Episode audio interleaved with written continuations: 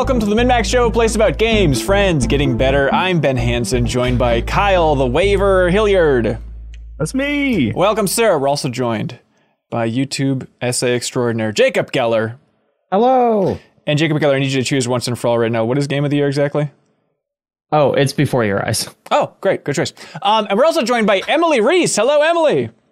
Hello. Welcome. Uh, Emily Reese, um, every time you're on the MinnMax Show, I think listeners are in for a delight because you're very smart. Oh. Uh, you have a good voice, and it means that it's a very special episode. It's the episode all about the best game music of the year. Genuinely, Yes. Emily Reese, we get a lot of messages, and every time that you're on, dogs go wild in the neighborhoods. they don't start barking. sorry. Everyone loses their mind. So people are very excited that you're here, Emily. So thank you for coming on the show.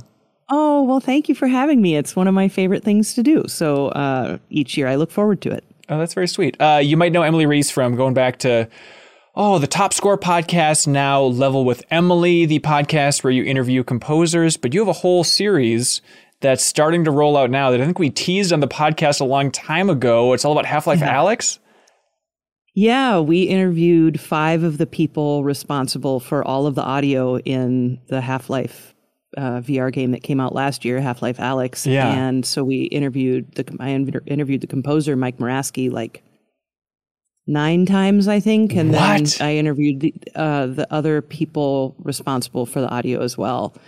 Yeah, and so the documentary itself is done and has been released. It just came out last week. It's two hours and twenty minutes, I think, and then um, all the source audio will be rolling out over time.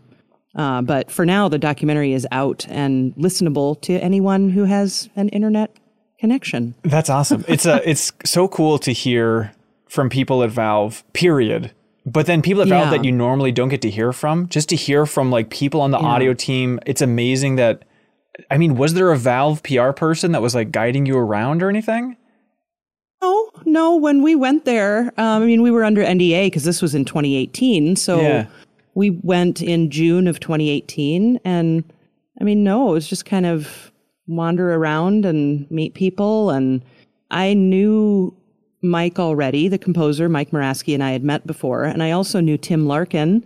Who's a composer there, uh, mostly on Dota, and Tim works on um, oh, what's the fucking Dota card game? I can't think of it right now. Artifact. Yeah, rest Yeah. in peace. Yeah. Artifact. He, he wrote he wrote the music for Artifact too. Um, so I knew Tim, and so I you know bumped into Tim.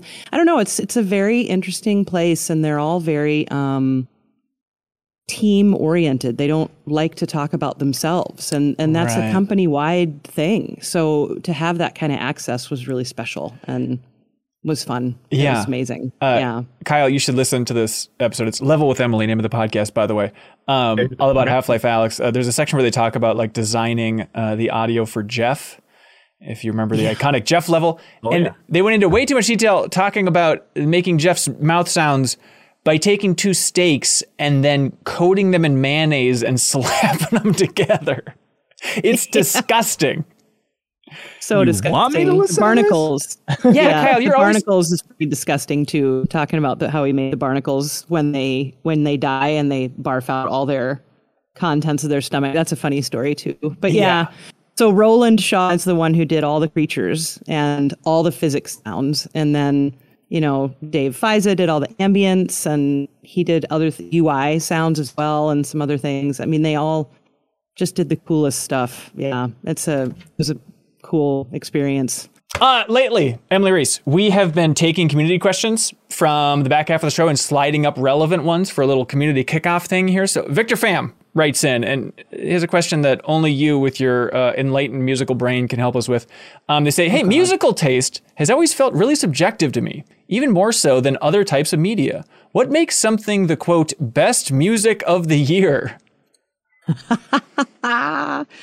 That's a really good question because it's a really impossible question Yeah. to answer what the best soundtrack is, right? I mean, like it But we're- totally subjective. But we're gonna for sure do it on this episode of the podcast by running down the best game sure music. gonna do it. Yeah, yeah, yeah. We'll for sure do it, and I'll tell you what my best is. But even then, one of my one of the ones I chose is not my favorite music by any stretch. It's like not my thing at all, but it's perfect for what it is, right? So Right. you you do you can I think step back from music and be like, well, I this isn't my favorite, but it's really good and I know it's good. So um You gotta celebrate yeah, it. I don't know. And that's Yeah. the thing. It's the same as like, you know, the game of the year debates and everything, Kyle, that we're coming up on fast. That should be a fun time. It's nice to keep things in perspective where at the end of the day, which is important to repeat that cliche, we're just trying to have some good discussions about video games and highlight some good work from the game Yeah. industry and let people find some good stuff. It's not right. It's not wrong. Despite what YouTube insists, there is no correct way this list should go or not. And that applies to the music too, right? I don't know. For sure. Okay, yeah. good. It's a it's a hard it's a hard thing. Yeah.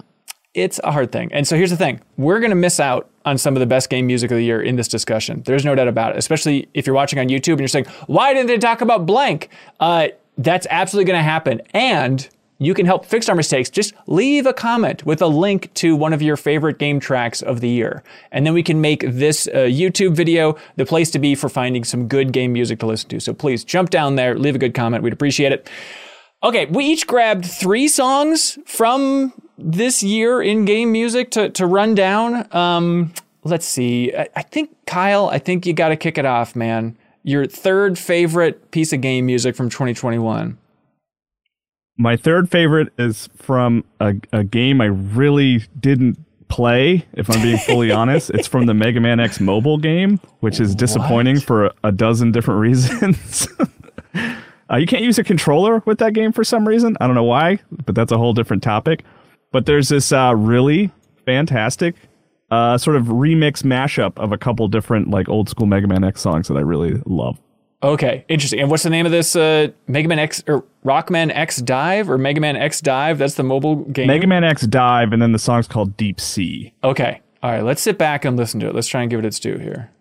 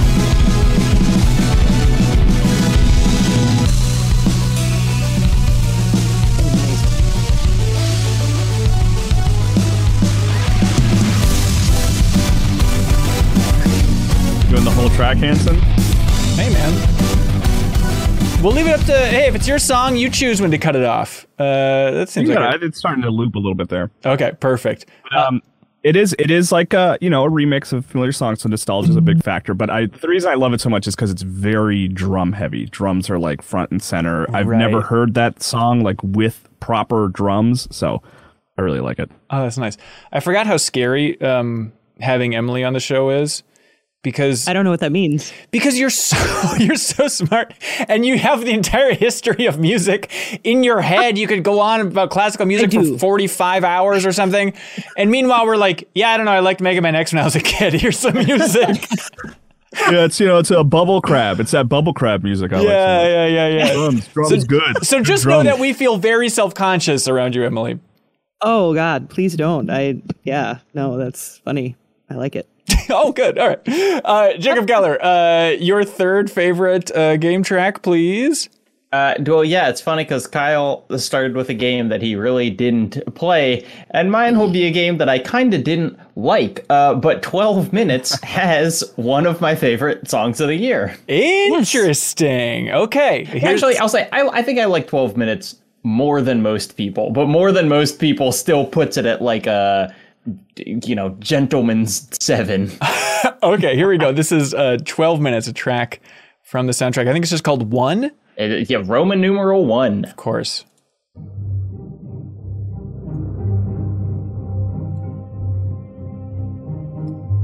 Starts starts low, starts quiet.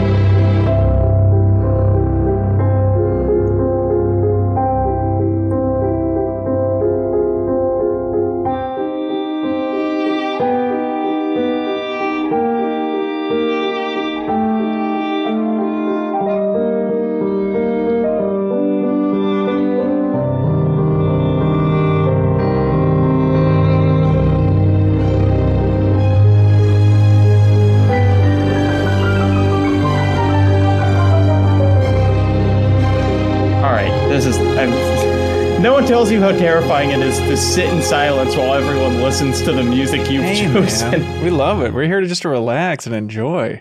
Uh, Try radio. That is that is like uh, some prestige television opening credits music Right, right there. Like I- in my head, I see like a very expensive animation with actors' names sort of being implemented in well, the background. Well, so that's you know? that's kind of exactly what it is because the beginning of 12 minutes where this plays is just this like very slow, very deliberate clock going backwards and as it's going backwards it's just saying like Willem Dafoe, James McAvoy, Right, right. Daisy Ridley, like it really front loads the actors in there. Skip Um, intro.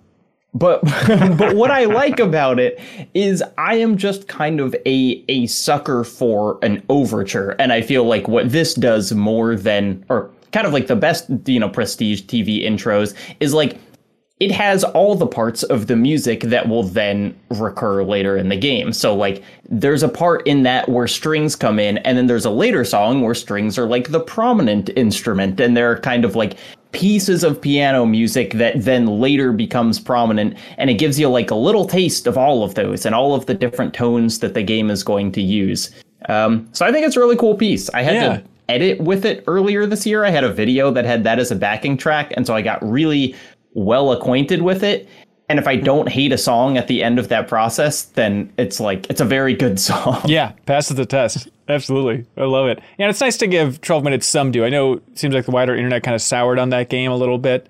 Uh, but it's like, hey, soundtrack's still good and there's still Just- cool I mean, stuff in there. soundtracks are good, performances are good. There we go. Y- you know, lots of lots of things individually are cool about that game. Yeah. Uh, so my number three uh, is one of those that I was very much looking forward to this game, and right when I booted it up, within like 15 seconds, I was just like, "Yes, this is perfect." I already know this is one of my favorite pieces of the year. Uh, this is, of course, the title track to Forza Horizon 5 here.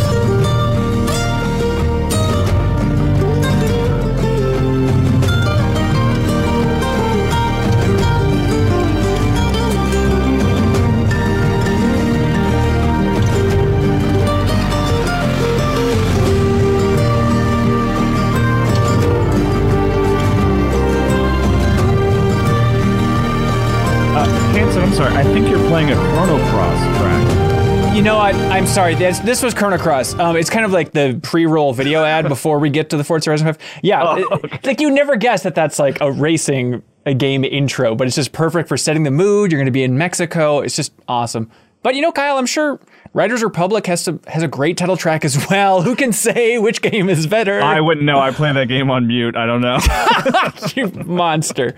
Um, I don't know. So the composer for Forza Horizon 5 is Ian Livingstone in general. I don't know if he's the one who composed the title track here. Uh, but still really love it. Then of course there's a bunch of good licensed songs in the in the actual game itself as well. Um, hey, Emily Reese, Yeah. uh, just in general, how do you feel about game music this year? Um, I feel like every year you can kind of gauge, at least from our perspective, like strong year, weak year for games overall. Do you kind of have that in your head as well for like good game music year versus weak game music year? Yes. Uh, I would say good. Okay. I would say marginally more interesting than last year, in my opinion. Um, but yeah, I think I think it's been good. I think we're getting, you know, it's like people kind of go through phases where they'll be with a title for a while and then they'll move on. And I think we're getting to see new sides of some old favorites, which is nice in terms of like composers like Gareth Coker Right. doing something not Ori. You know, it's that's fun. I like that. Yeah. So yeah, I think it's been a good year. What do you guys think? Yeah, I don't know if it's been. I think it's really tough to compete with last year because Final Fantasy VII's soundtrack for the remake like knocked me on my butt. Um, but that's a lot of nostalgia packed in there as well. And so I think last year was just so strong. I think game wise as well as game music wise, they tend to go hand in hand, right? For strong game year, strong game music year. That this year is Yeah. a little bit weaker, but north of See, I 2019. have the op- here's the thing, Ben, and I'm Yeah. not on the I'm not on the end of the year thing, so I'll take this up with you now. Please. Last year was a boring year for games, and I Oh! love Final Fantasy VII remake, but like. I, I like virtually all of the games on my top 10 more than like all the games on last year's top 10. really? Yeah. Um, God. and I, and I think music kind of goes hand in hand with that. Where I, I'm much more excited about game tracks from this year. With obviously, yeah, we know Final Fantasy VII, unbelievable. Um, But you know, with with that big elephant out of the way, Right, right. I think even last us, you'll have to go back to our episode Once you remove year. the best soundtrack of the last decade, last That's right. Sucked. sucks. Yeah, yeah. I mean, I think I I think my my favorite game sound, songs from this year. I prefer to Final Fantasy sevens, but also, you know, that's, you know, I don't have the nostalgia or whatever. Well, sure. Yeah. Uh, Emily, is this a? Were you leading us into your third choice for a game music here? Uh, I could, yeah. I mean, because that's my my example of that. Uh, good spotting there. um, yeah, I I did put Halo Infinite down for the third because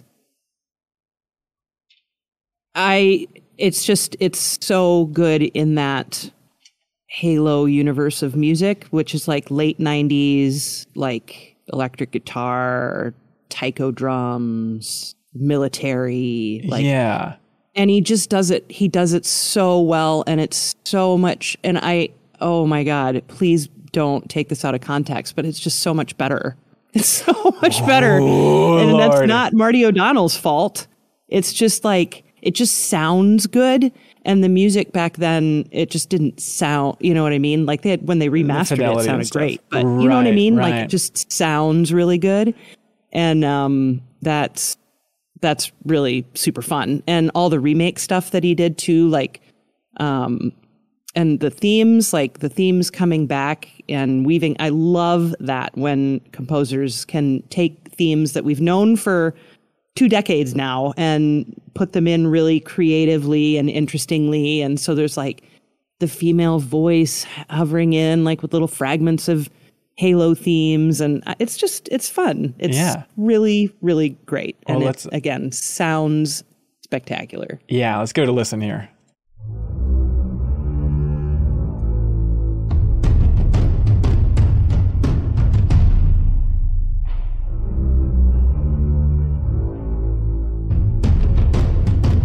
Also, it reminds me there's a Mass Effect track that this reminds me of. Oh, yeah. Um, yeah, that Sam Hulick wrote that I love. I think it's just called Sovereign. Mm. But yeah, with all these low strings, I love that. Bring it on. Yeah.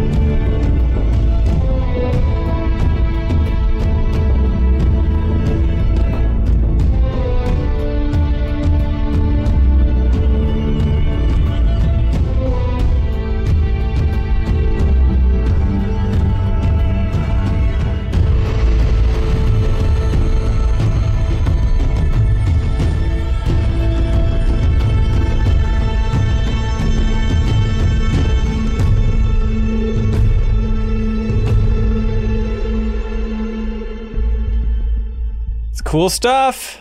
And uh, yeah, So good. Gareth Coker, yeah, if you don't know, he was the Ori composer. He did Immortals last year, and I think there's a there was a whole team of composers. I think on Halo Infinite. Do you know more about that, Emily Reese?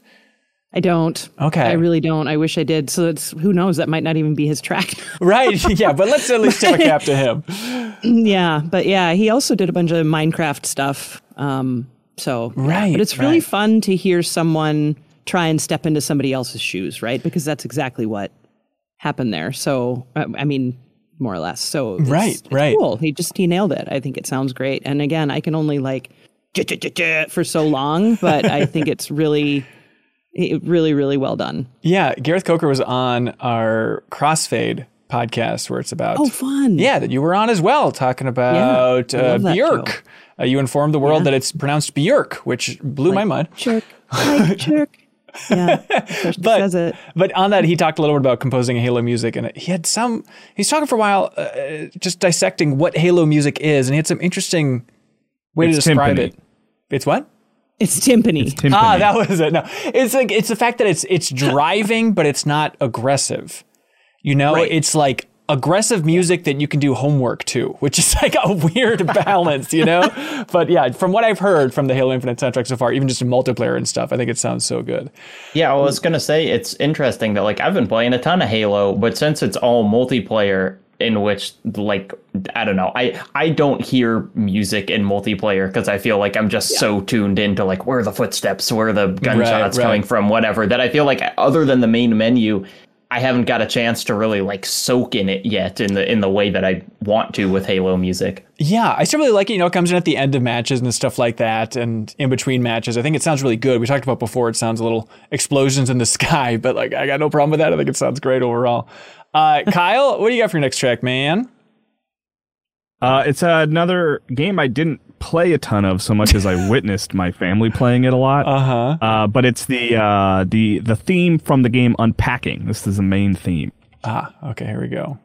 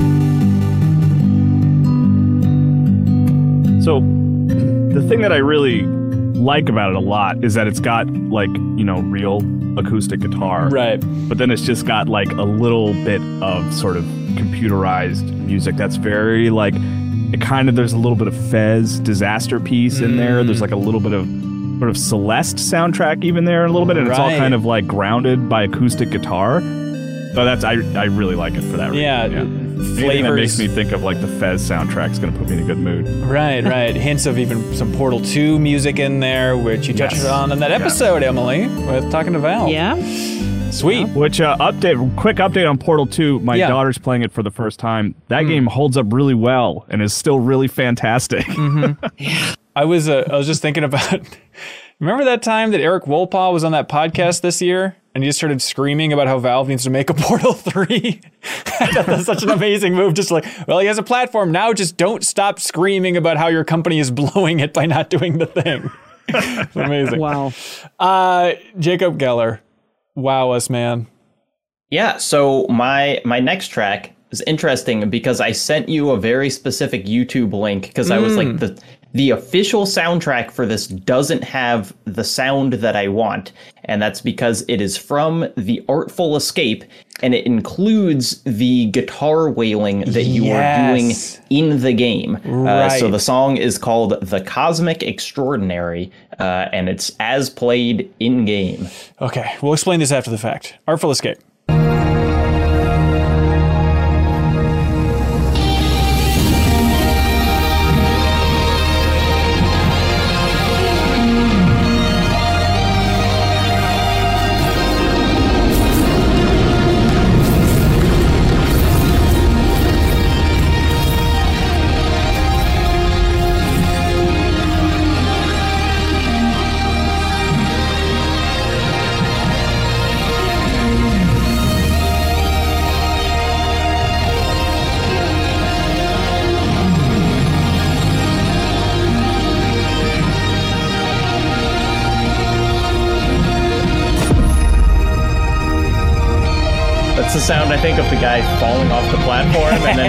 Then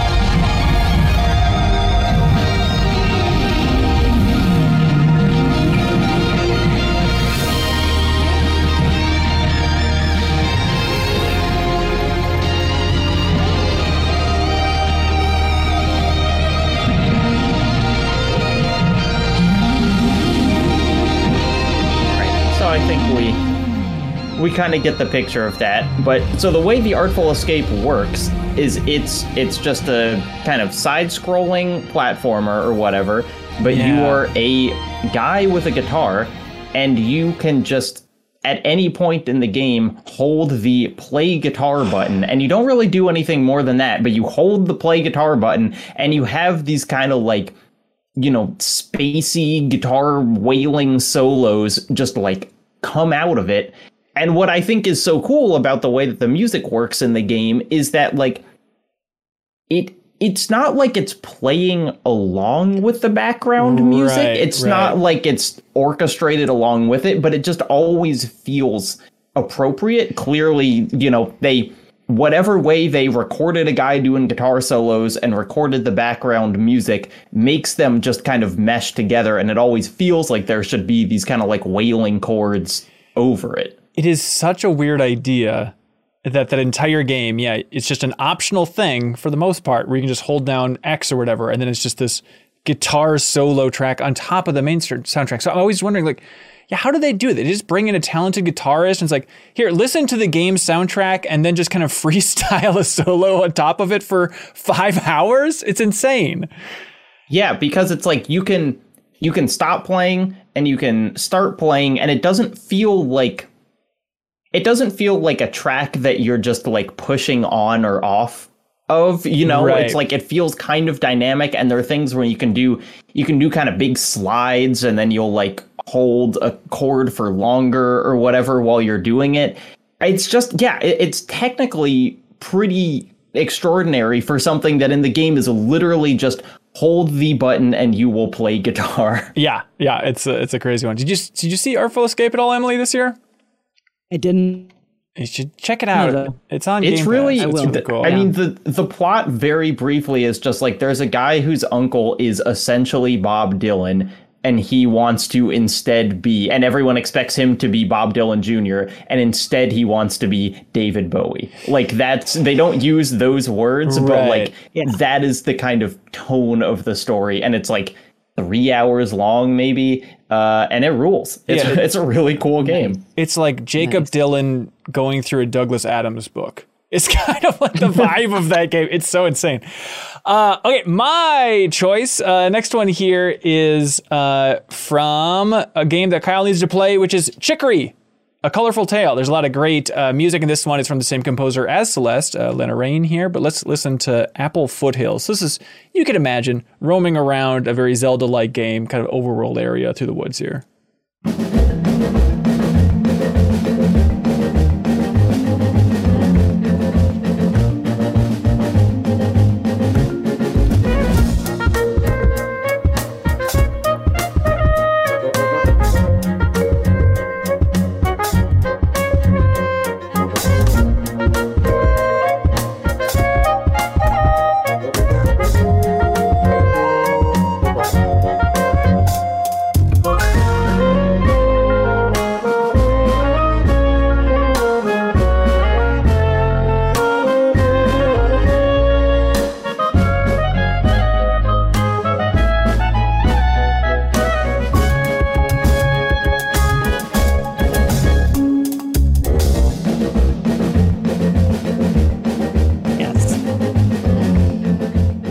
The idea there. And then if you'll indulge me, uh, this is the boss theme for Chicory as well. I was going to ask if yeah, okay, here it's so weird. good one.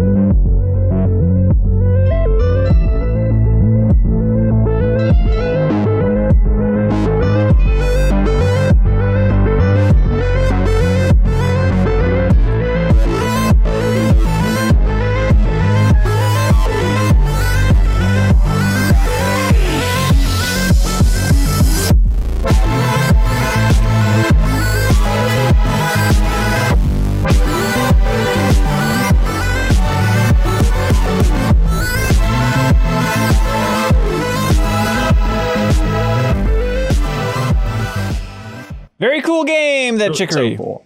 I mean, and that Reminds one is that- we very reference Celeste-y, Celeste. yeah. I mean, that soundtrack is by Lena Raine, Right, so it's right, yeah. like it is There you go. it is Celeste, uh, but it's also great. Great on its own right. Kyle, do you think you'll get time? I'm not trying to single you out, but do you think you'll have time to check out Chicory before the end of the year? I think so. Yeah. Okay. I mean, I'm almost done with. We'll get into it more later. Hyperlight, uh, not Hyperlight. uh, Solar Ash. Solar Ash. I'm almost done with that, and then I think Chicory will be on deck next. Awesome. Well, I guess I got to play Halo Infinite. Get to. uh, Emily Reese, uh, your next song? Yeah. My next song, Jacob might like, is from 12 Minutes. Yeah. and uh i it's funny because i almost chose the first track because i also feel like it's just a really wonderful like preview to what's to come musically um except for all the crazy aleatoric weird stuff they do later. But um i think the i think it's the penultimate track isn't it? What is it called? Is it 11 or is Uh, this tw- is 12, oh it's 12 it's 12 Yeah. okay. I think. so yeah, and I love this because it's you'll. I mean, if you remember what we just listened to a little bit ago, you might recognize the theme, but it's done with like bells, like glockenspiels, and like just. It's interesting how pared down it is from the first version of it, which we heard earlier. So I, I think it's great. Yeah. Here we go.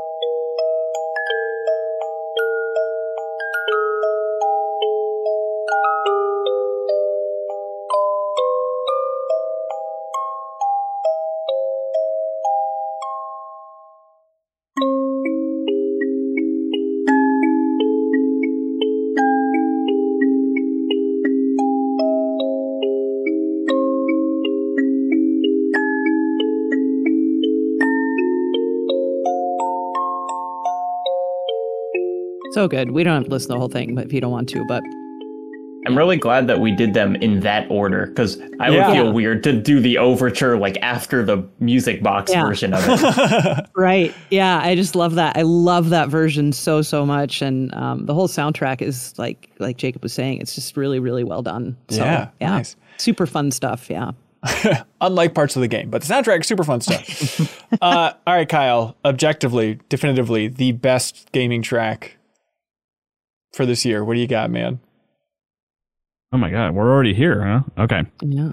Um, so my track is from the game Narita Boy, which is a really synthy game with these really like big, broad sci-fi sounds, and there's like a really lot of good tracks on there that set the mood really well.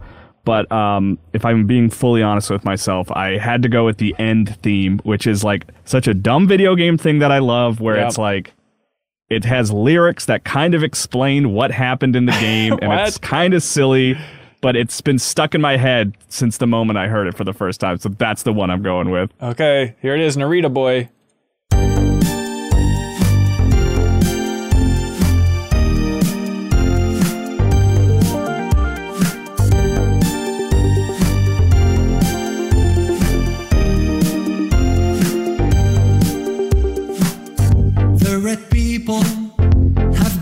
They attack the digital world.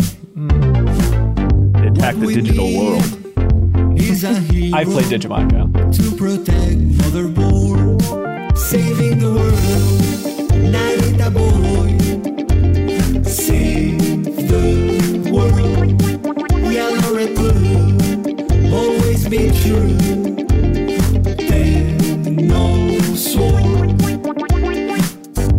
Trichroma is your power. Use it wisely and be strong. This is incredibly literal. Oh yeah. There's red, yellow, blue levels. You have the trichroma score. It's, I love. It's such a like. There's a good top ten list there of like top ten video game end themes that explain the game you just played. Just in case is- you were is on that list. confused. I love it. Plants vs Zombies, Portal One. That is uh, true. Unpacking this year has one of them. You're right. You're totally but that was, right. That's that's like one of those. It's just been stuck in my head. Saving the World, Narita Boy. It's Yeah. just like every once a week that'll pop up in my head. I think the track might be called Saving the Arcade World, but yeah, there's links below, by the way, for all this music. Uh, it reminds me, Kyle, I don't know if you played the Capcom arcade bundle called Capcom Arcade Stadium, but their title theme also has a track with lyrics about the arcade world. Here, let's jump into this.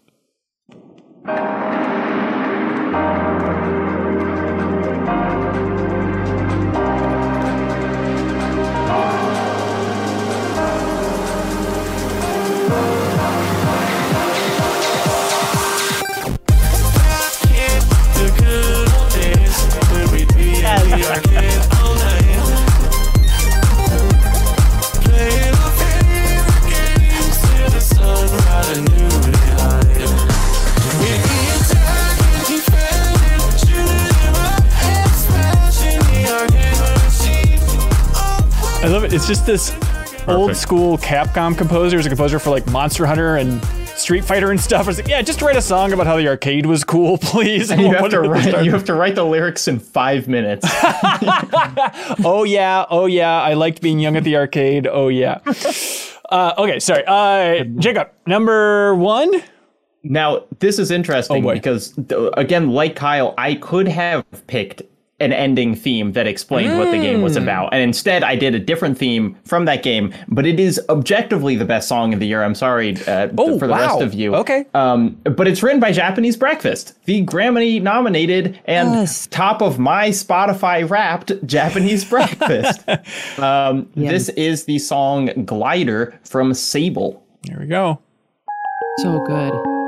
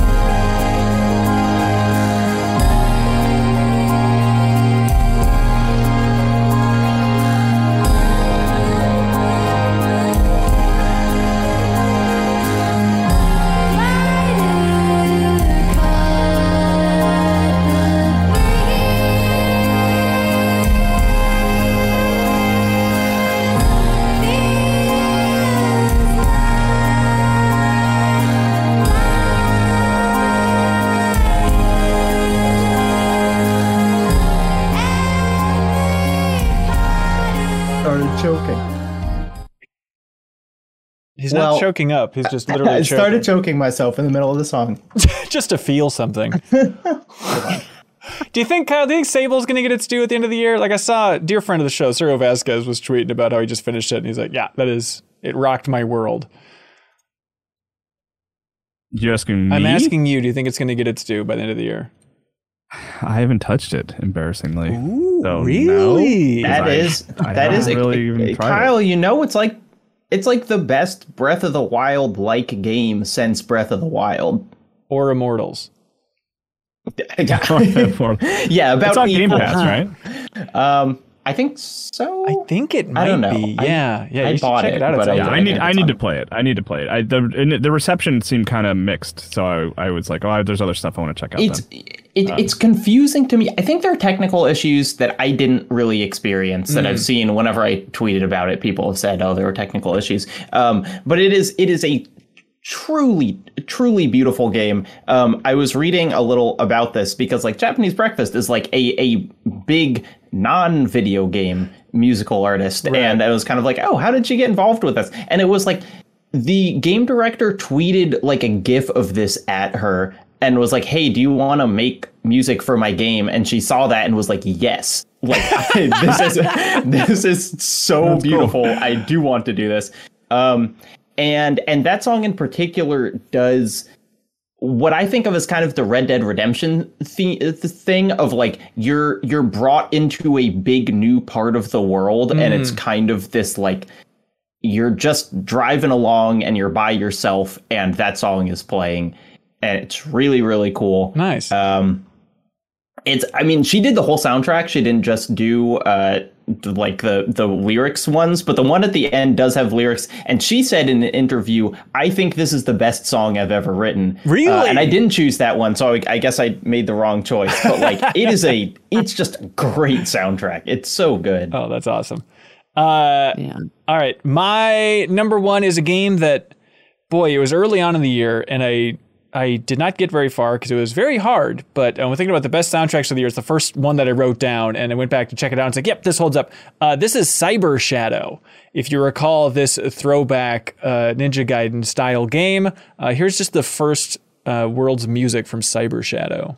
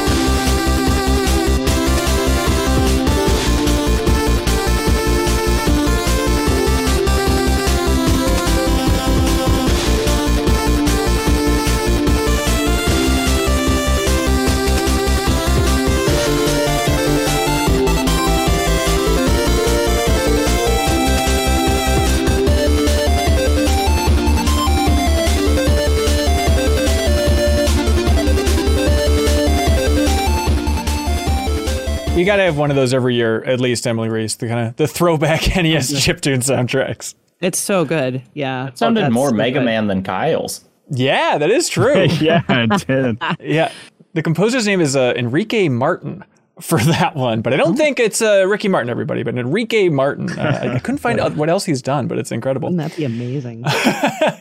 Uh, Emily Reese, what do you got for your number one pick? My number one pick is from Sir Peter McConnell. Yes. who isn't knighted but should be, and uh, for Psychonauts 2. And it, it's just so good. So good. So, so. Did you guys play it? Did you play Oh yeah. Yes. Yeah. Absolutely So, fantastic. I mean, it's just every area has its own feel and music, just like a lot of games with different biomes or different whatever areas. And he just, Peter McConnell is just such a master of like orchestration and like finding the right instruments to do the right things. And one Yeah. of the, my favorite things about that game is that the um, main character, Raz or Ras, is um, his instrument is the clarinet. And so there's just all this really great random clarinet through the whole soundtrack. And it was hard to choose a specific tune, but I chose this area called the questionable area because you hear Peter McConnell playing banjo, which he's really great at banjo and guitar and all that stuff. Um, I almost chose his electric violin track, but I, I didn't. So in this one, it's he's like playing banjo, but then he hi, found this guy. I can't remember the guy's name off the top of my head, unfortunately, but he um plays electric bassoon. Like he hooks his bassoon up to weird stuff and does weird and it sounds so great. And you're just kind of like, is that a bas- is that a that's a bassoon. Is that a bassoon? you're just like the whole time you're just like, what?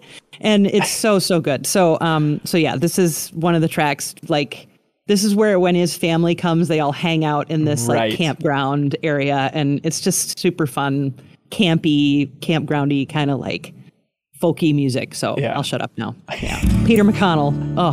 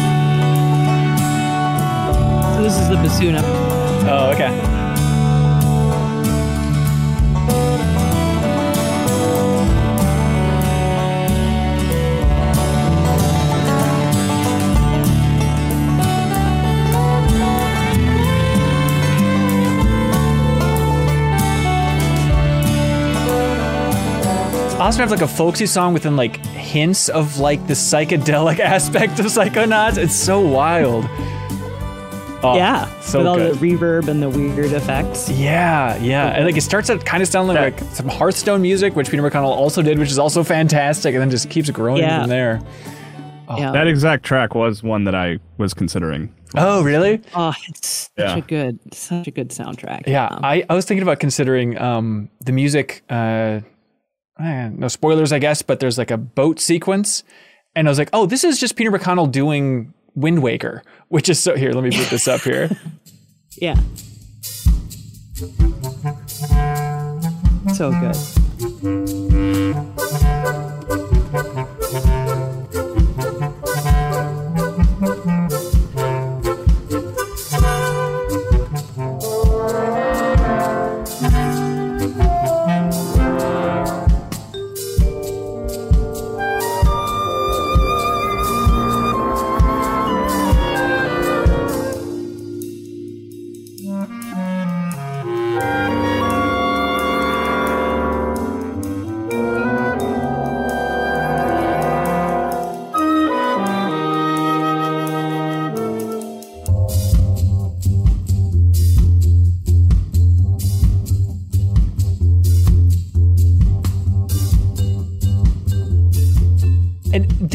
Peter I think, is maybe the best composer I've heard when it comes to like having such light homages to things where it's not Yeah. beating you over the head, but like just in that song, it's like, okay, clearly they're going for what the drunken sailor tune in there, but like just getting 45% of the way there just to like connect your brain to it, but then moving on. And I guess it just comes from he's done such a variety of stuff in his world. So he's got to know how to touch a little bit in everything. Yeah, well, he was heavily influenced also by uh, like Looney Tunes composers like Carl Stalling, who Yeah. was genius at that, right? When you watch those old Looney Tunes, it's like they give you just a taste enough to know what the reference is. Right. And it's it's genius. Yeah, that's it's so good. Yeah. He's so good. Uh, you also had a bonus track, Emily, uh, from well, I did. I self-indulgently chose one from Half-Life Alyx, even though it came out last year. You can This do it. track- Wh- okay. Yeah. I know that soundtrack really well, so I am interested to Oh. hear which one. All right. Man, well, I mean, there were so many choices, but but yeah, go ahead and just play it. Sure. We'll let it get to the good part.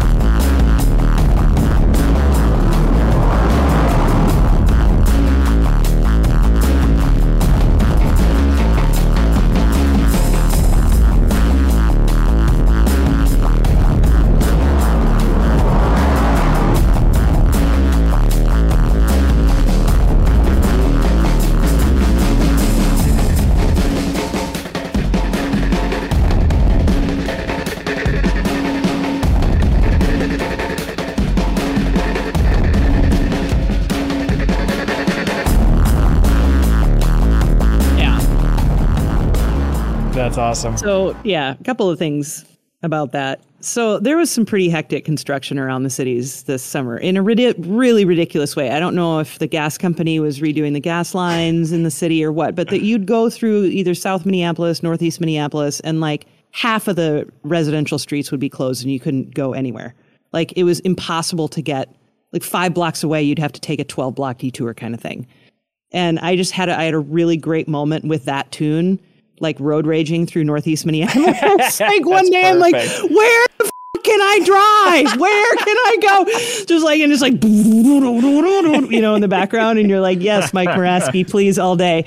But I also love because in the very beginning of that track, um, he gives you a little bit of this really important sound that he spent an insane amount of time perfecting, which is the sound of the energy that's being stolen from the Vortigaunts and transferred to be able to. And so you hear this like rap, rap, you know, and, and you you he he puts it in some of the tracks throughout the whole soundtrack, but it's just really fun when you hear that because that sound for him especially was really meaningful. And so anytime I hear it in the soundtrack, I'm like, yes, it's You're just nailing really it. cool.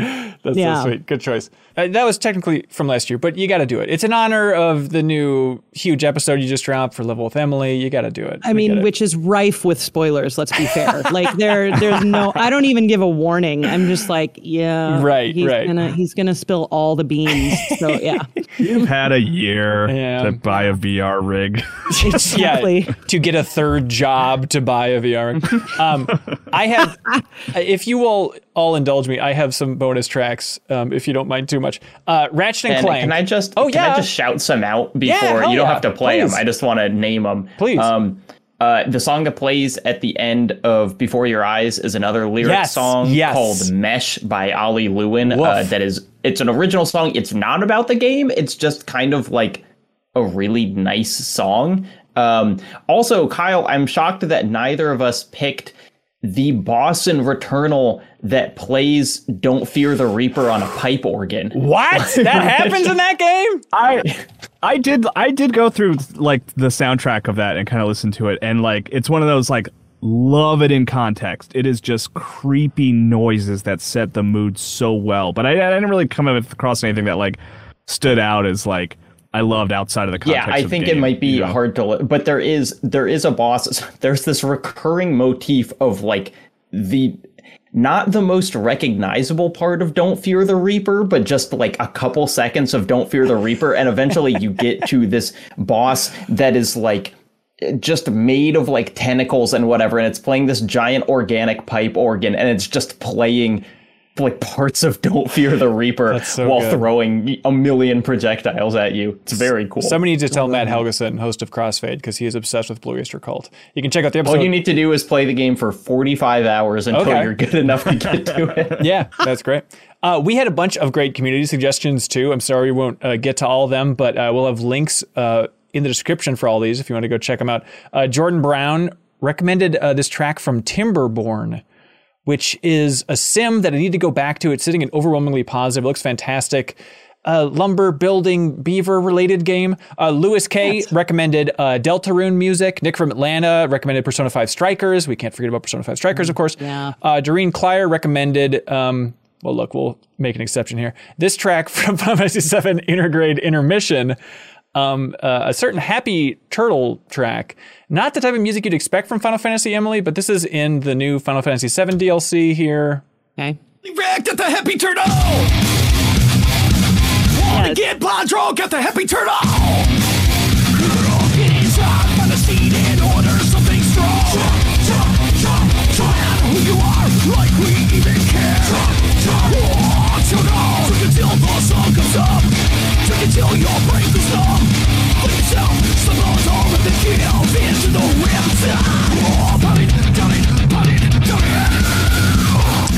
Uh, it's a bar called the Happy Turtle. Of course, we all knew that was coming in Final Fantasy VII. You drink there? Is that what happens there? Uh, It's you tough to tell you can. There's like so they have different versions of okay. like the Happy Turtle, but only until your brain goes numb. That's from it. I understand. Exactly. Uh, Darkfish Days recommended uh, a song from a game called Stonefly that I completely missed, um, but that link is below. Tactical Dreamer, a track from Neo: The World's End with You. Uh, Dominic Sochoki, of course, NieR Replicant, uh, the remake. That soundtrack is, of course, uh, fantastic. Um, Jacob Geller, did you have more you wanted to throw out there? No, those were my big two. I was really it, it was it was hard to not pick the Before Your Eyes one, but I figured I'm going to be talking about that game so much in the rest of this month that I could give it a rest for right now. I need you during those Game of the Year debates, Jacob Geller. I need you by my side. I'm going to get annihilated out there, man. Uh, okay, here's uh, this is from Ratchet and Clank uh, Rift Apart. Uh, Blizzard Primed and Ready is the name of the track, uh, composed by Mark Mothersbaugh and Wataru Hokoyama.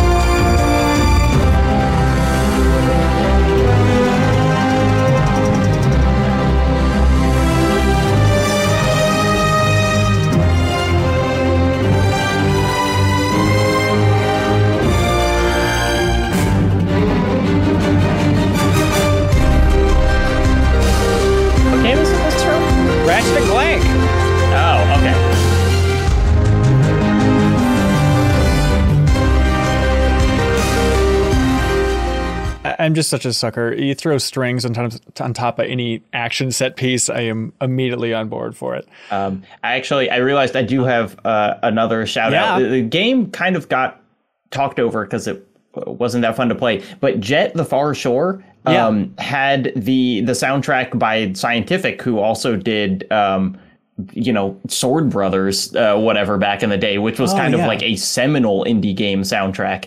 And the Jet soundtrack is also really, really good. Um, Oh, nice. also, you could have been cheeky uh, in this and just picked um, like "How to Disappear Completely" or uh, do you know the national anthem or like any Radiohead song that's on Kid A. I tried. I, that was my. I I messaged Hanson and said I was just gonna pick uh, Kid A as my best video game soundtrack Right. of the year. I mean, okay, so yeah, it is this interactive experience. I guess we haven't talked about it on the podcast yet. Like, how is it, Kyle? What is it, and how is it? Uh, well, it, it very broadly states as, as you walk up to it because you're like it's like a it's like a like a museum exhibit that you're walking through. There, Right. it said there's like instructions near the door, and the first thing it says is like this is not a video game. it's like okay, cool. But what it is, I mean, it's it's basically this just like it's not. It's really not a video game. It's just this sort of interactive environment that you walk through, and it sort of remixes Radiohead's two albums, Kid A and um, uh, uh, Amnesiac, it- right? Yeah, that- yeah. right? Yep. Yeah, and um, which are like amazing albums. Like if I were to count down my personal list of like the top five albums of my life, like Kid A would be in the top five. So, and the way they do it is they they broke the songs apart into different ways, so you can hear like you know just the drum section if you walk into this like weird obelisk in one place, and like they they have a couple tracks that play fully, and they have these sort of like animations that kind of take you through, and it's just really, especially for me, and maybe it sounds like maybe Jacob as well, like. I love those albums, and so to hear them sort of in a new way Right. and have all these interesting visuals alongside them is, it was really cool and really compelling. And I actually want to go do more because like you actually have to find it's kind of hard to find everything. So I want to go back through and try to find some of the tracks I missed and see kind of how they visualize them. Nice. That's cool. And it's Yeah, just it's, PS5, uh, right? There are there are moments in it again i'm not on the game of the year debates but like there are moments that would be like Not a moment Jacob. of the we year Can't consider it. um for for me of like Really? kyle I- i think you you mentioned but there's there's that kind of void you walk into and it starts with how to disappear completely and then it plays like two others and you're just like engulfed in this thing that it's like one genuinely maybe the most impressed I have been with my PS5 tech wise. Like it looks Huh. incredible. It's, you know, 4K HDR, whatever. Like it is really shockingly beautiful. And just the way that they visualize these songs are like, it's, yeah, it's incredible. You feel like engulfed by it. I mean, there's there's literally like a sequence where you're kind of borderline walking through the art of Kid A, which is like this very recognizable set of like mountains. Right. It's like they realized it in a 3D space. And it's there's yeah, it's, there's that part where the little the like goblins are dancing in the circle. Do you know what I'm Yes, talking about? cool. And then Oh, it's yeah, like totally. I, I don't I don't want to I don't want to say more about this, but like who it it it does some tricks. Very good. and this is Epic that made it, right? Yeah. So, you know, Yeah, and my understanding is it Radiohead was what they were working on was a, like this was going to be a physical museum exhibit. Um, Oh, they had plans to make it as a physical place, um, but then COVID happened, so they sort of reevaluated. And like so, some of it, you kind of like, okay, I could see how this would have worked as a physical space, but there are other Right. parts where it's like. This, this, there's no way this would have worked in a physical space, you know. Yeah. which is cool, which is what's awesome about it. yeah, maybe there's, you know, hope for harmonics being in the Epic umbrella after all. You know, if they're just making like these Yeah. weird visualizations of albums that are standalone and separate from Fortnite, maybe a little more appealing for more folks. Uh, probably And it really is like but- shockingly free. Like there's a, that's close. Like there's QR codes that you can take you to a website to buy some Radiohead merch, like Oh, sort of littered okay. around. But that's like it. I don't. There's. I don't. I mean, it's, I don't understand. I like. Yeah. Yeah. It'd be fun to have like the in rainbows on the PS Store, like pay what you want, whatever you feel like it's worth. Jump in, hey, through PlayStation. Um, okay, I got a couple more real quick. Um, there's a game that came out that's kind of like a bit trip runner, um, and it's called Aerial Knights Never Yield. I wasn't crazy about the game, but the soundtrack is freaking awesome. Here.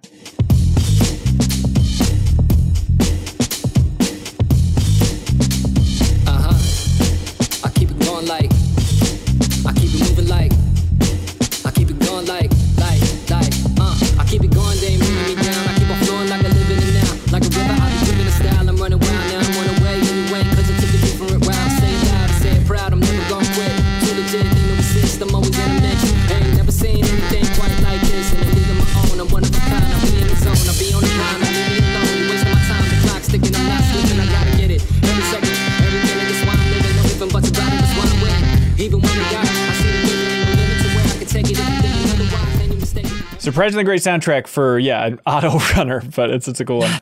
Um, let's see. Uh, other things to shout out: uh, Valheim, the starting area music, like the Meadows music, is one of those tracks that I've heard for 50 hours, and I'm still not sick of it. I think it's incredible and so peaceful. Um, uh, you know, Kyle, you probably don't want to give it up, but this year we did get the greatest piece of music of all time, and we should probably celebrate it in some way here. This is for Sarah. You can't ignore it. It came out this year. I was like, what? No, I get it now. This was my number four. This was my number four, to be clear. We got a number one victory royale. Yeah, Fortnite, we bout to get down. Get down. Ten kills on the board right now. Just wiped out Tomato Town. My friend has gone down. I revived him, now we're heading southbound. Now we're in the Pleasant Park streets. Look at the map, go to the marked sheet. Take me to your Xbox to play Fortnite today. Okay. You can take me I mean, you joke, but this is my most quoted song of the year. and every single time I am playing any multiplayer game with friends, I will say, guys, I just wiped out Tomato Town. It shouldn't work as well as it Gets in your head. it uh, doesn't leave. Speaking of getting in your head, I need to treat this with care. This is like I need to be in a radioactive suit. What's it called? Radon suit? Is, what's it called? Radioactive suit? Point is, Bio, bio. yeah, some sort of biohazard suit uh, for the main theme to Super Monkey Ball Banana Mania. If you all want me to unleash this upon the world, so help me God, I will. Uh, here we go Hello, hello, hello. from the top.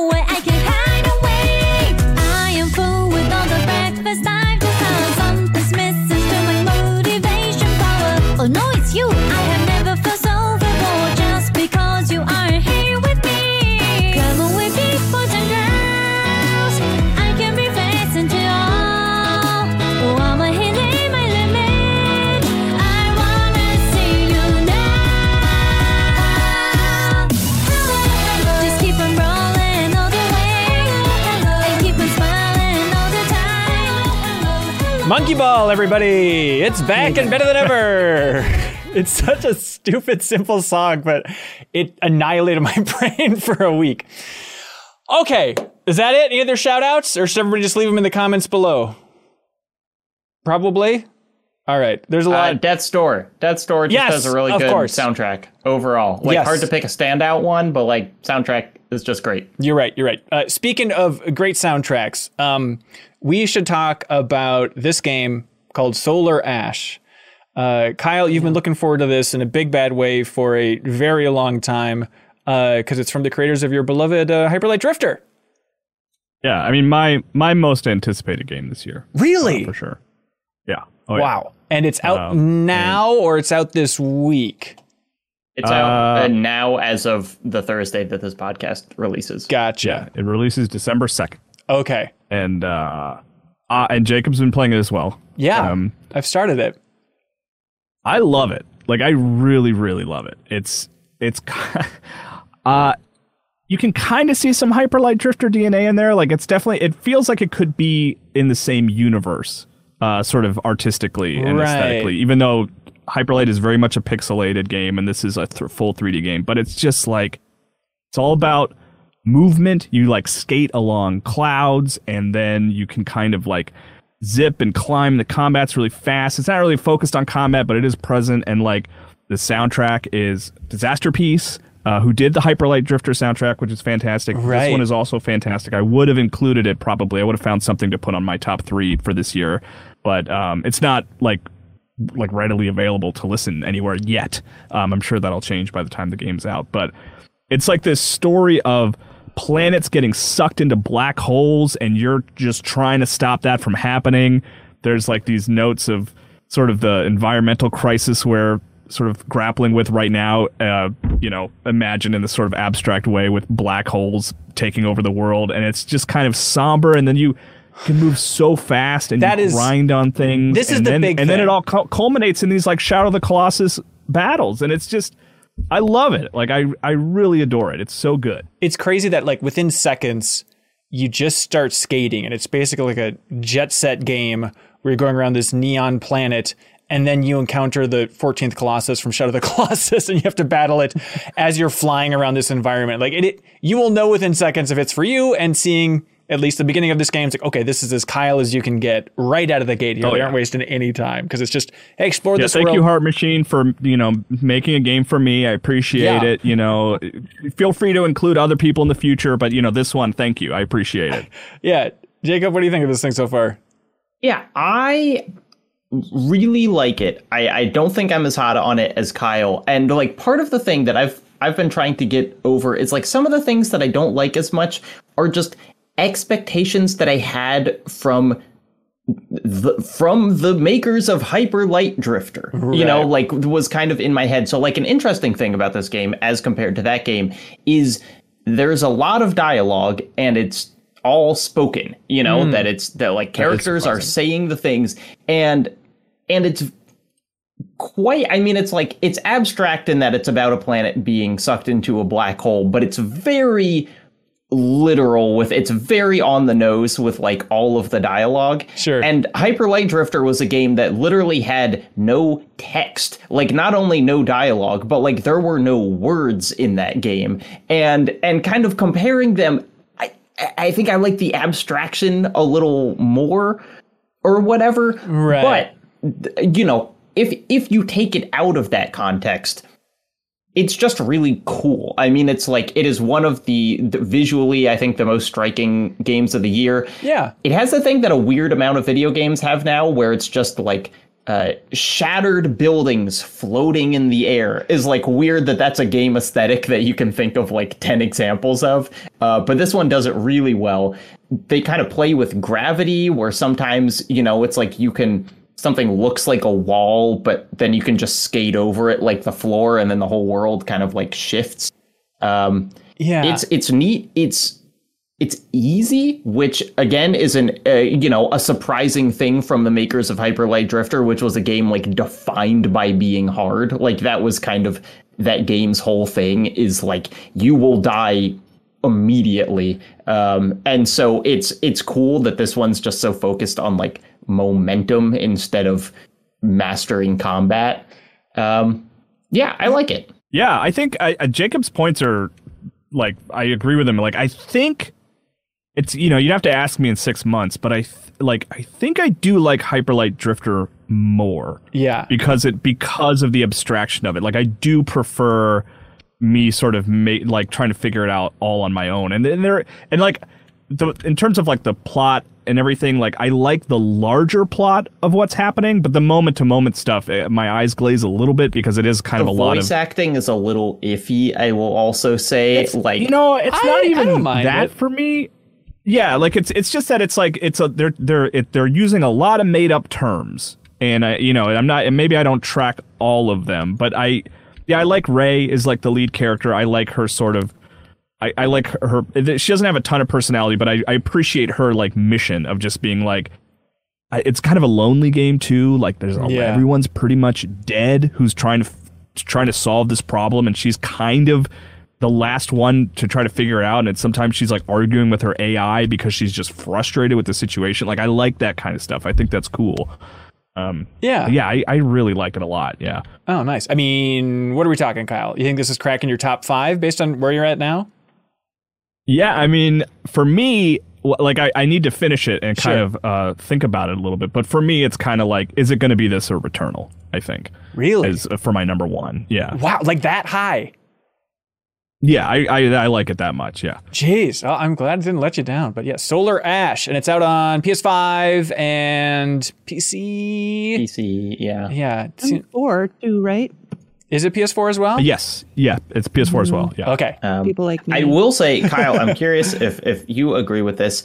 Um, give me more Disasterpeace. I feel like the music actually isn't as emphasized as I was hoping. Uh, again, this is a Hyper Light Drifter comparison thing, but like there are moments in that game where it's just like blah blah, like the whole kind of scene was taken up by the music, and this.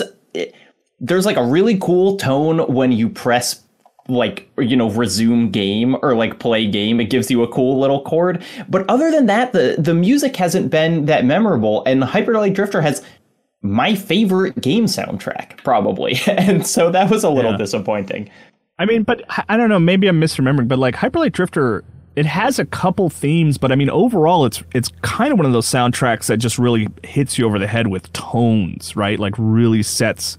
Like you come up on a boss, and it's just like, "Bah," you know, like less And- less like and a I song that you like get stuck in your head. there there wasn't quite as much of those uh, tones in this it definitely has them Yeah. but they're not as as Like the- the- when you're fighting the bosses, that's about the most it takes front and center. But for the most part, it is like when you enter a new area, you kind of hear some like weird tinkling and stuff like that. It's yeah, I, I do like it, but I I you're, I agree with you, Jacob, for sure. Yeah. Uh, Jacob Geller, you also said you want to talk about this game called Exo One. And I was like, ah, we're going to be going long, Jake. I, I don't know if we got it. Um, and then I went and, and checked it out uh, this morning a little bit, and I love this weird game. like I, I played like honestly just the opening. I was like, okay, we're we're definitely talking about this. Exo One, it's on Game Pass now. How would you describe what this game is, Jacob Geller? Oh, it's just it's just another one of those like uh space indie marble uh movement sims. You know. So yeah, how the hell do you describe this? You're on a planet in the beginning called Sagan 4, just to really set the tone, and then you're a marble and you just hit R2 to like drop in gravity. So you're trying to use the curvature of these planets and the environments to build up your speed to better navigate these absurd, beautiful, artistic, weird worlds. And then when you're in the sky, you can hit another button to flatten out and glide around. Uh, I think this is very cool.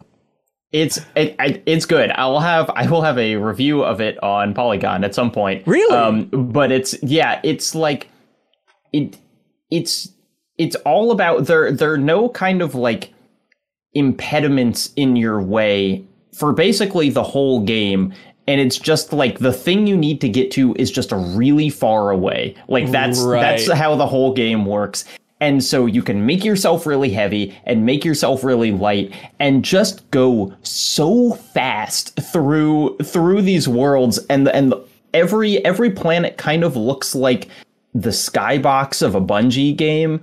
You know, Right, it's like right, it's like totally. you're playing through the background of a Destiny level or something and it's just these kind of like smooth rolling hills or endless oceans or whatever and you're just this marble that that zips around or can turn into a disc or whatever and it's like it it just there's only like one mechanic in the game but it feels so good Yeah, and and the game's not very long and so it's like that's all you need that that's all it takes that's solid. Yeah, Exo One is the name of that one. E EXO. I have a uh, a quick question. Yeah. Not not to throw Jet under the bus, but is this kind of what I wanted from Jet and didn't quite get from Jet? Yes, it is. Uh, I mean, there's like very little story in this. Um, so it's like if if mo- if flying around in the ship in jet felt good, like that's what this feels like. Uh, at the exclusion of everything else. Yeah, I, Okay. I thought of Jet as well. It's weird that it's coming up so much on this podcast, but like with Solar Ash and Exo One, it's like it feels like both of them are kind of hitting a vibe that Jet was going for and just didn't quite land. Um, it's one of the more interesting releases of the year just for its reception, where it's like, hey, Superbrothers are back. And it's kind of a complicated thing to talk about. I, bro, and just to be say something nice, uh, the first thirty minutes of Jet are like Okay. fantastic. Okay. I love the opening of Jet, but it's right when you kind of when the game sort of kicks into like, all right, this is what the game is, and you're sort Right. of stuck on an island for five minutes. Like I was like, uh, okay. I mean, I yeah, something. I fully beat that game, and I think the Really? story is interesting throughout. But it is, uh, I think, you can make a you know you can make arguments about like how it's kind of intentionally not fun, like the gameplay kind of adds to the story or whatever. But that Right. doesn't like that doesn't diminish the fact that like it's not fun. Yeah, there's there's an interesting um, interview about it on uh, Nextlanders podcast. They talked to the creators just about like what what happened, why did you make the decisions you did, and it's just that case of them just being like, yeah, we just we're working on it for so long we couldn't tell what it was anymore. We probably should have brought in more people focused on just the minute to minute gameplay, but they just built up so much lore and they thought that never navigating the ship was going to be enough. And so I always like hearing those interviews for games that didn't quite stick the landing and just hearing the devs try and reflect. I'm like, I feel like we were close. I don't know. What did you think of it? We don't know really what we made here. We were so deep in the weeds. But yeah, it's an interesting one. Uh, hey, Kyle, do you know how this whole thing operates? Do you know why this podcast exists? I mean, I think we're doing it to prevent a planet from getting swallowed up by a black hole, right? That's, right. our That's goal. right. Which you can help with by going to patreon.com slash minnmax with two N's. We appreciate your support. New month. Great time to jump in and support us. We appreciate it. People like uh, Mackenzie Zastro, latest supporter here at MinnMax. Uh, they say, longtime listener since the Game Informer days. I've been meaning to support for a while, but it was the 100 Reasons to Be Thankful video that finally made me sign up for Patreon at the $5 tier. So thank you, Mackenzie. We appreciate it. You can be like Mackenzie, everybody. Um, and thank you to our bigger supporters, wonderful folks like, of course, Diverge Coffee. They want everybody to know that Diverge Coffee was started in 2020 by two friends, Bryant and Nick. We're excited to be able to support MinnMax, and if you enjoy high quality coffee, consider supporting us back. Being the nerds that we are, we have meticulously created roast profiles for each of our high quality, ethically sourced coffee beans. Go to divergecoffee.com and browse our selection of blends and single origin roasts. Once you find what you like, be sure to use the promo code MINNMAX, two N's, they stress, uh, at checkout to get 15% off of your order. Again, that's divergecoffee.com, discount code MINNMAX for 15% off. It's so fun to plug coffee on the podcast. Uh, I love it. And we gave away a Diverge coffee on Twitter last week to Andrew Dalby and Fred DeNovo. So please enjoy your Diverge coffee. Also, thank you to the fine folks at Fixture S1. They want everybody to know about the Fixture S1, which is a clip that you put on your Nintendo Switch Pro controller so you can play uh, with the best controller on the go. Jacob Geller, have you seen one of these suckers? I've seen it. It's real cool. It is very cool. Uh, it's available on Amazon. There's a link below. Uh, $35. You can also get a carrying case and bundle. But again, if you like playing with the Switch Pro controller, which you're a maniac if you don't, and you like playing on the go, then the Fixture S1 is a great option for you. Uh, we gave a Fixture S1 away last week to Jared Beaumont for following us on Instagram. So check that out as well. Thank you to Fixture Gaming and Fixture S1. Also, uh, Biggie this week, of course, we have the one and only uh, iam8bit supporting us, and they want everybody to know about the Turnip Boy Commits Tax Evasion vinyl soundtrack, which is available in their wonderful online store. It is the soundtrack with album art by Nicole, Nicole Gustafson and music by James Courier and Ryan Borborn. It includes the digital download, also comes uh, with a sticker sheet, and you can find it in iam8bit's wonderful online store along with a bunch of other stuff, and everything under $100 in that store you can get for 10% off using this Patreon, or not even Patreon exclusive, podcast exclusive promo code, which is Turbo Time. Turbo Time, everybody, for the month of December, no space. Type that in at checkout and you will get 10% off. So thank you to iam8bit for their support. And because they're so generous, each and every week they give away a prize to a member of the MinnMax community, whoever has the best question of the week. This week, they are going to ship out the Shadow of the Colossus vinyl soundtrack, which I don't even own. I would chop off an arm for this. I'm going to ask a question. Maybe I can get question of the week. Uh, so, Emily Reese, please help us remember each and every question submitted here, and then we have to choose our absolute favorite, and they get this great prize from Iron 8 bit. so, so really, I mean, focus. This is like SAT level. Don't blow it, Emily Reese. Well, where's the list? Now I got to get the list. no, no, don't. We'll read them off. Just you know, remember the fun ones, and uh, we can come back to it. Okay, here we go. Community questions, everybody. Uh, Zach Gallo writes in and says, "Hey, how much does a game's soundtrack affect your enjoyment of said game? I feel like music and sound design are a bigger deal for me than most, to the point that I would say I prioritize sound and music over graphical fidelity. If a game has a less memorable soundtrack, I find it tends not to stick with me over time. Games are an interactive medium, and we talk a lot about gameplay and visuals, but I feel like the audio might be the single most underdiscussed aspect of any given game. Why is that? Because it's hard to understand, I think. It's very abstract. We take it for granted. We don't understand ambient sound, which is what we hear all the time. We don't understand how important it is to make place sound real. And I think it's just kind of hard to. It's easy to describe things you see, and I don't know. It's Yeah, just I- it's I- difficult to conceptualize how important I it is to the think, um. I think you're right. I was also gonna say I think music's more subjective too, like whether you like it or not. Like it's a little, or I'm sorry, less subjective. Where like you can look at, you know, the visuals and be like, oh, these look really good, or you can be like, oh, these look like last gen or something like that. Where music is Right. like, I can love the soundtrack and you can hate it, and we're both right. You know. So what's the point of talking about it? But I think even like sound design. Yeah. I think that's why it's harder to talk about. Not not what n- not that there's no point in talking about it. Um, yeah. Yeah, and I think there's something you're right about, like especially with the generational leaps of the video game industry. It's so much easier to be like, oh, this is the best looking game ever. Look at this, the visuals. That's the big thing we're upgrading each generation. And outside of Sony pushing for like 3D audio this generation, everybody's like, no one really cares. I still don't really know what that means. you know, like it's just it's less exciting. It's less of like the bullet point for marketing uh, that everybody likes to push in the game industry. It's just the audio. Yeah, I mean. I do think it's it's really interesting when a game kind of breaks through and everyone is aware of its soundtrack in a Right, cool way. right. I think most obviously, though, I've also spent a lot of time with this recently, but it's like Hotline Miami. Like as many or more people know that soundtrack than have actually played the game. I think you know if you look at like. Breath of the Wild music with rain on YouTube has like a million views. You know, like there there are some of these things that people do really really connect with. Um, but it it doesn't happen it doesn't feel like it's often like the point of discussion is the music. It just kind of like simmers into the consciousness. Right, right.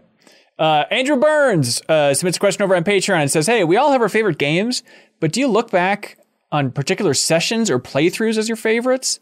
I have standout memories uh, collaborating with my cousin and actually finishing Shadow of the Colossus way back in the day, and that still colors my feelings towards that game. Yeah, I love that. Yeah, specific sessions compared to just favorite games. I don't know, Kyle, you got like a go to session in your mind? Yeah, uh, the midnight release of Halo 2 was huge for me. Like, I made sure that uh, my college classes that I hadn't used up my days off, you know, like I'm taking that day off. I stayed up all night playing the game, which I, I never really did and still don't really do.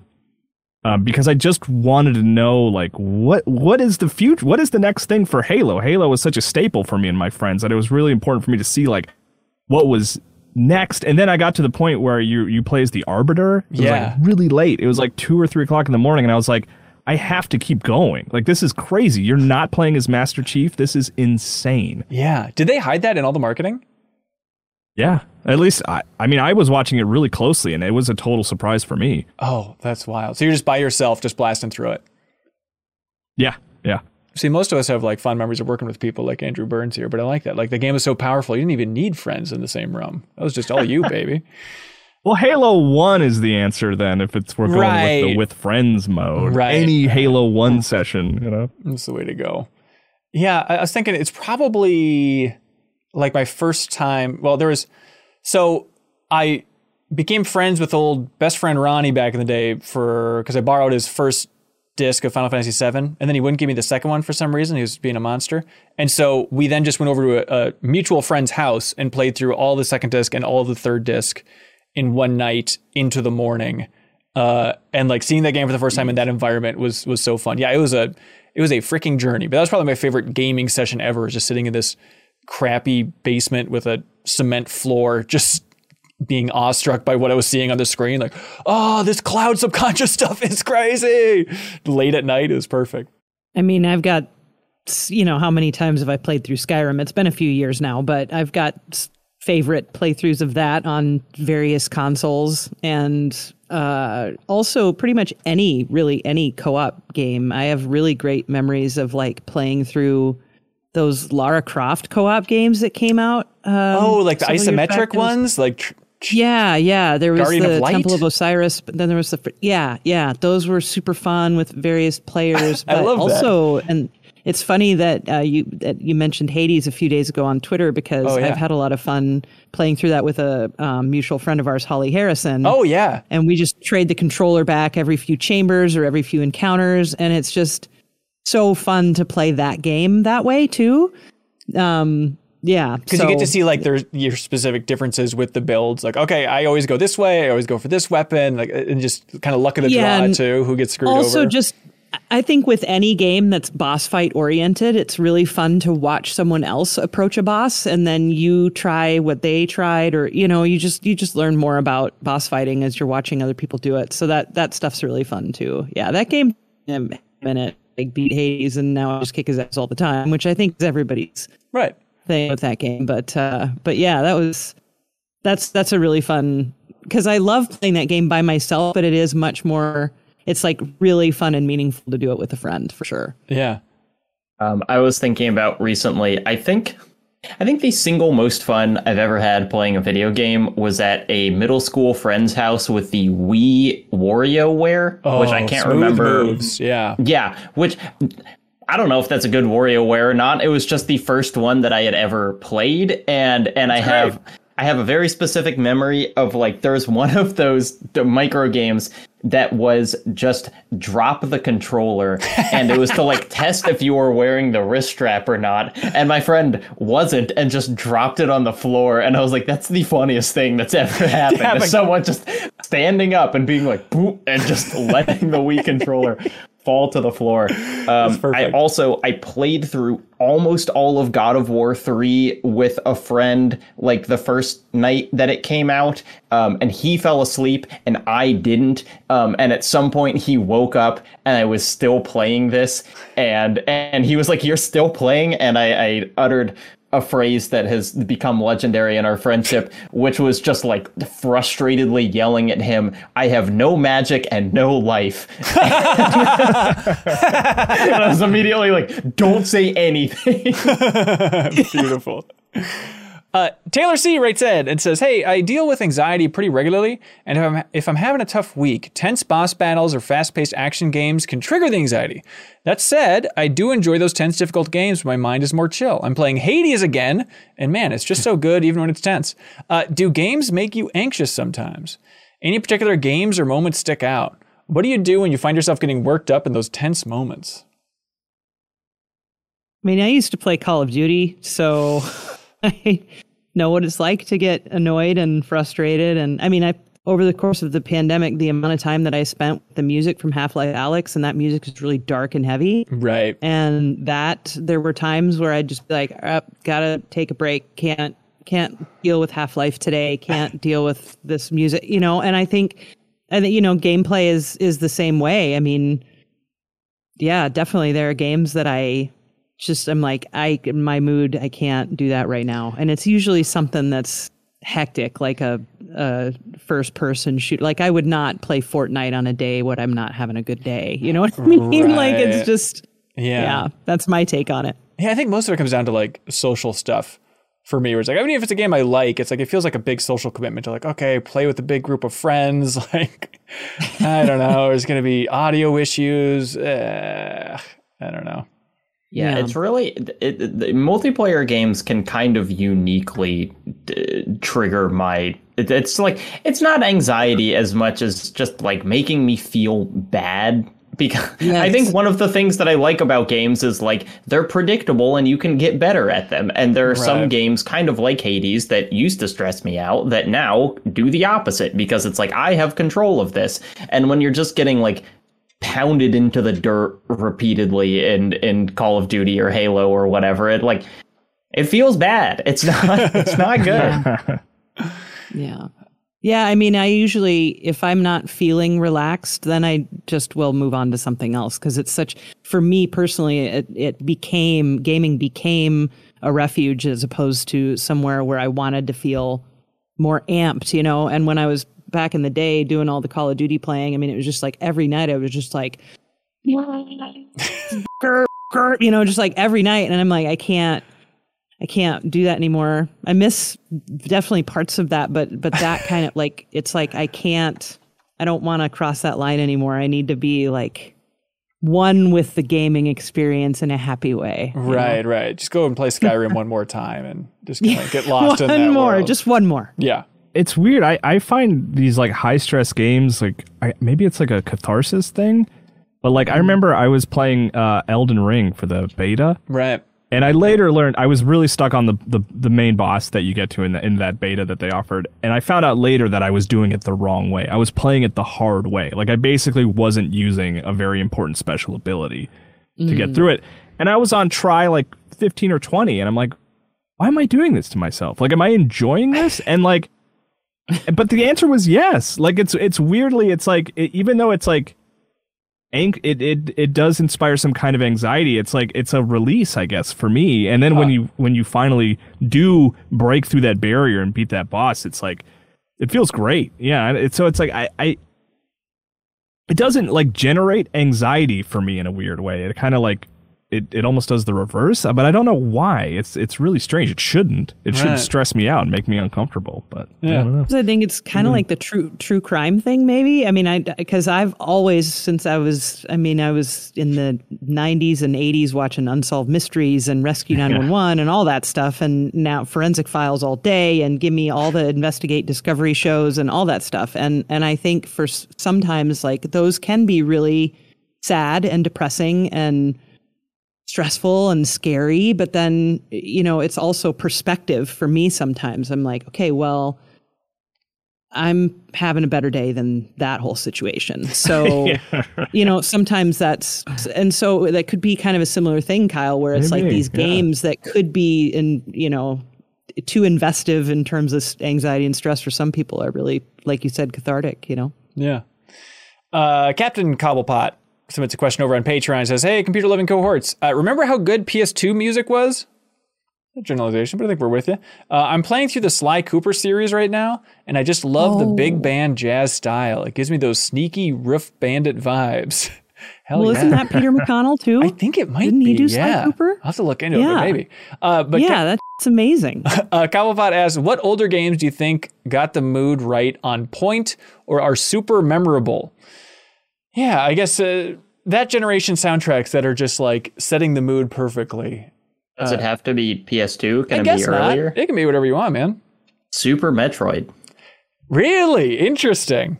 Yeah. I mean, if we're talking about setting the mood, that's like Just the any single most atmospheric soundtrack there is. Yeah, that's funny because I was immediately thinking of uh, Metroid Prime for like setting Oh, a mood. there But I guess go. that was my first Metroid, so maybe it's just whatever your first Metroid was, just sets such a distinct mood that it really carries through. Um, yeah, Well, like those soundtracks are so abstract and like different, which is nice. Just they're just so different. yeah, Yeah. Yeah, but I was uh, I was thinking about Metroid Prime a lot recently actually because uh, Game Informer has a new podcast hosted by a friend of the show Ben Reeves called Video Gameography, where him and Marcus Stewart are going through uh, every Metroid game. Um, Yeah, so- hey, I might I might be on that soon. We'll see. Ooh, promises. interesting. Um, but they've been talking Maybe so much talk about, about Metroid Prime. M. There's no way of knowing. Oh, interesting. Uh, but yeah, just like remembering how specific the mood is from the title screen to Metroid Prime. And like, I remember just listening to that endlessly and then Phendrana Drifts. Like, oh, the music's so good. Uh, Joshua Caleb writes in and says, Hey, Ben 10 and the Jets, you got it. Uh, what are your thoughts on games with multiple endings and routes? I have a hard time finding the time slash energy to play a game once. I can't imagine playing it multiple times, especially lengthy RPGs, in order to see all the different ways the story could have gone or to get more character backstory and motivations that were missing from the route I took. I hear you, Joshua Caleb. It can be stressful. I have a um a- a- I'll, I'll come out strong. Yeah. I'm done with multiple endings. I don't want multiple endings. And and the reason is not that uh I am you know sad that it would take a long time to see both of them.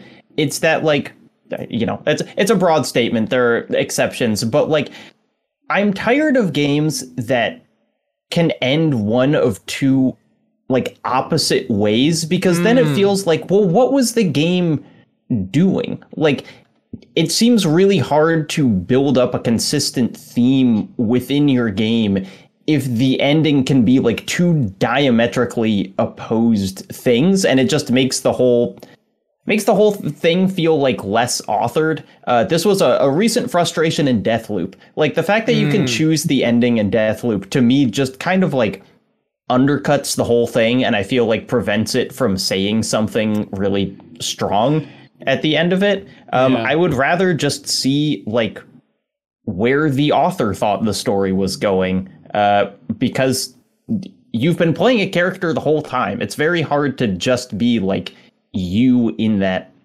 place. Yeah. Does that makes sense? Yeah, yeah, I gotcha. Uh, Where do you stand on um, a game that I just finished and very much enjoyed this weekend, uh, Forgotten City? Without spoilers on like the multiple endings there, is that getting a pass? I think that gets a pass because there's it's it's it's a, it's a time loop and there's one that you're like supposed to get. It feels Like, pretty the- obvious. Yeah. The last one is called the canon ending.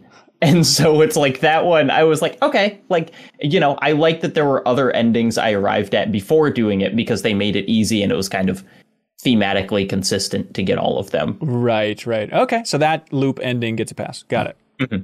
Yeah, Jacob, I, I am like 100% with you. This is like a hot take I've been ruminating on for a long time in that like I don't I don't think I like choice in video games. I because like the the it, it- I I don't because like first of all it sort of exposes the matrix, right? It like Right. it sort of breaks the world for me. It's like knowing that I could go in two different different directions reminds me that it's a video game, which I don't like. Uh, I like the sort of you know, like staff in the ground, authored experience. This is what we want the ending to be. The idea that a good ending exists implies to me that that should be the ending. Why are there other ones? Like if if you if you thought about this as a story and you figured out the best, most like most emotionally impactful way to end it, then just give me that.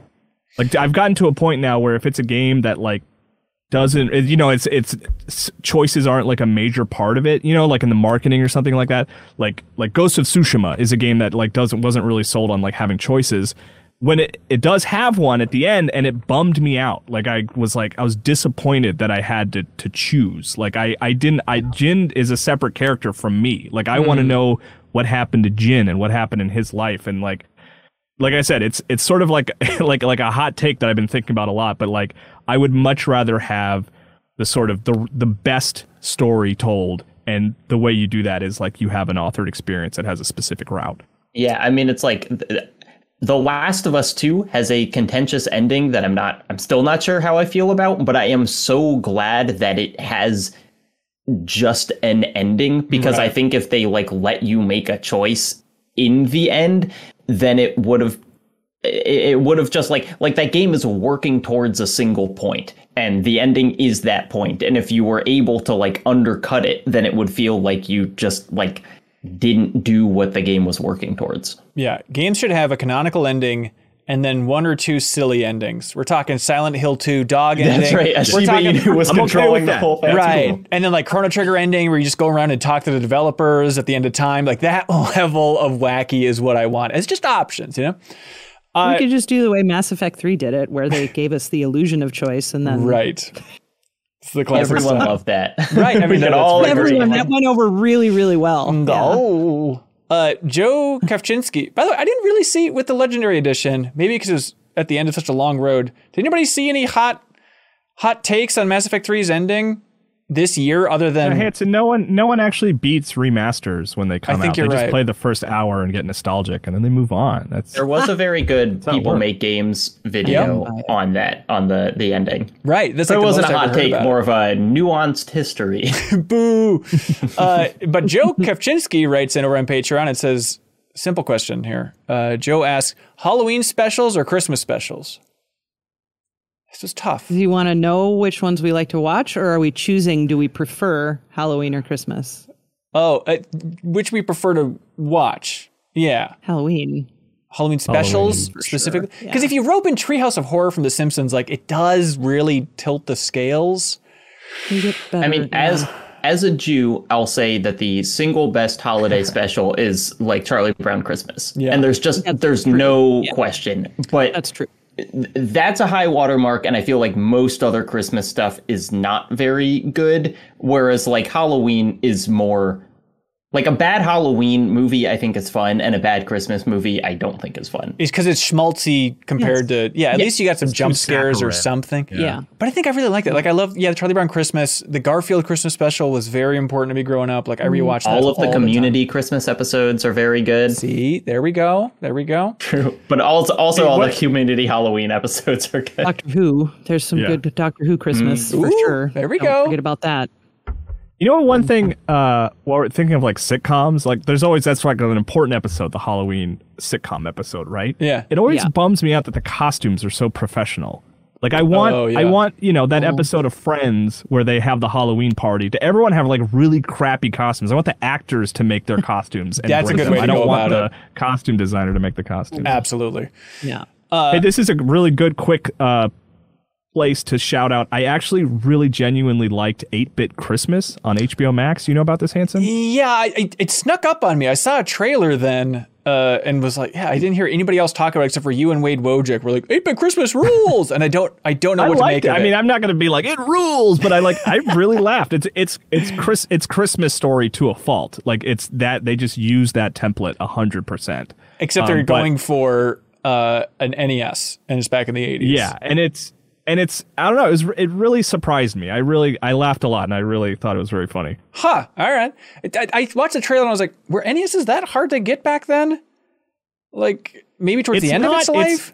I mean, not not to like. It's not a spoiler, but it's not that he can't find an NES. Is that his parents don't want him to buy one, so he's trying to figure out oh, okay. a way to get around that. and um, my and life. it's it's a little ahead of my generation. Like I'm I'm probably the next generation in terms of like the era it's tackling of like being a child Right. of that time. Right. But it's close enough where I'm like, oh yeah, I remember that. I remember that. You know. Will they make a sequel called 16 Bit Christmas?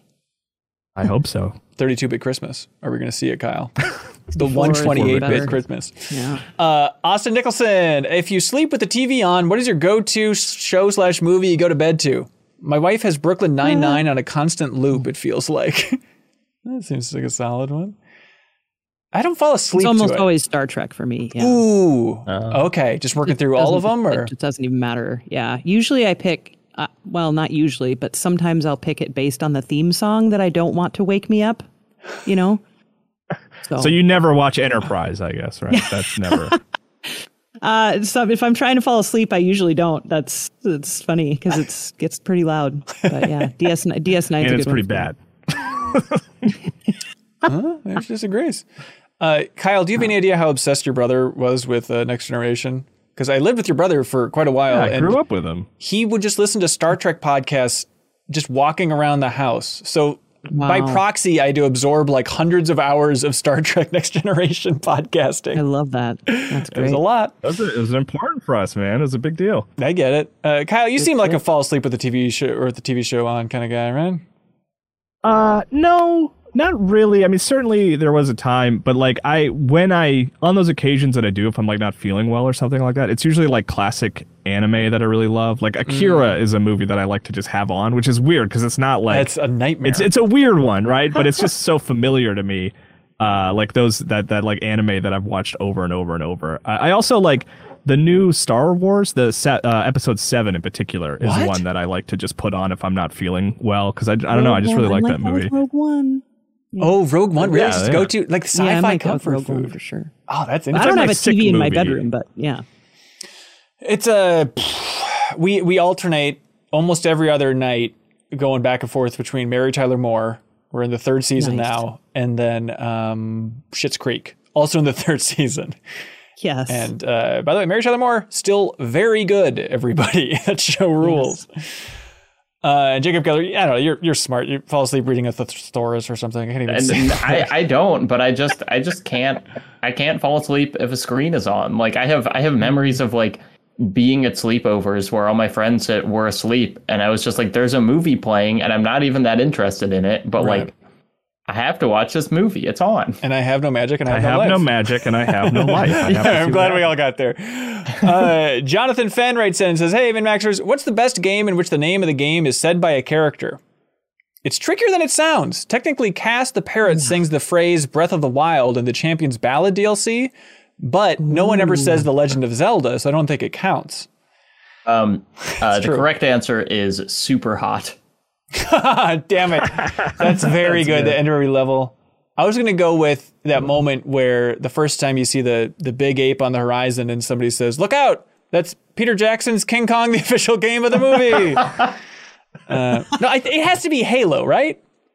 Yeah, they say Halo a lot. They yeah. never stop shutting up with that Halo.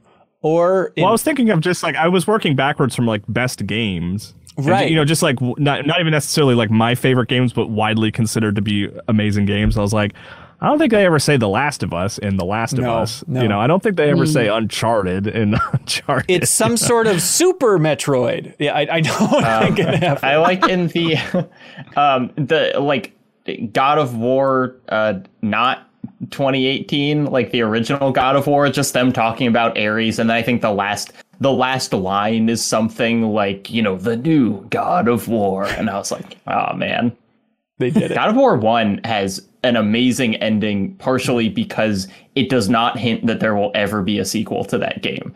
It's like he was the God of War through like World War II is like the implied ending of God of War 1. Really? I'm Oh, gonna yeah. go back and watch that again. Yeah, he, it's like, like it's like it just shows and him sitting like, on a "This is my throne, life and you now." see like yeah, you see like the Civil War and like Vietnam. What? Yeah, Shut up! You're pulling my leg. I'm not. You see I mean, just, Vietnam like and- pictures, but it's yeah. That's insane. I gotta go back and play God of War 1, I guess. I never made it past the spike pillar. Uh, okay, God's Garage asks, hey, what's one video game composer you wish you could talk to but have never had the chance to? Emily, I mean, this is this is up your alley.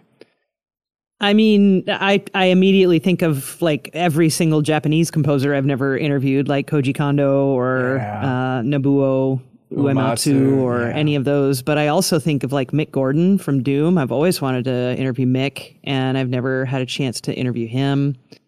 Um, but I don't know. I've I've been pretty lucky. Otherwise, I guess. Um, yeah.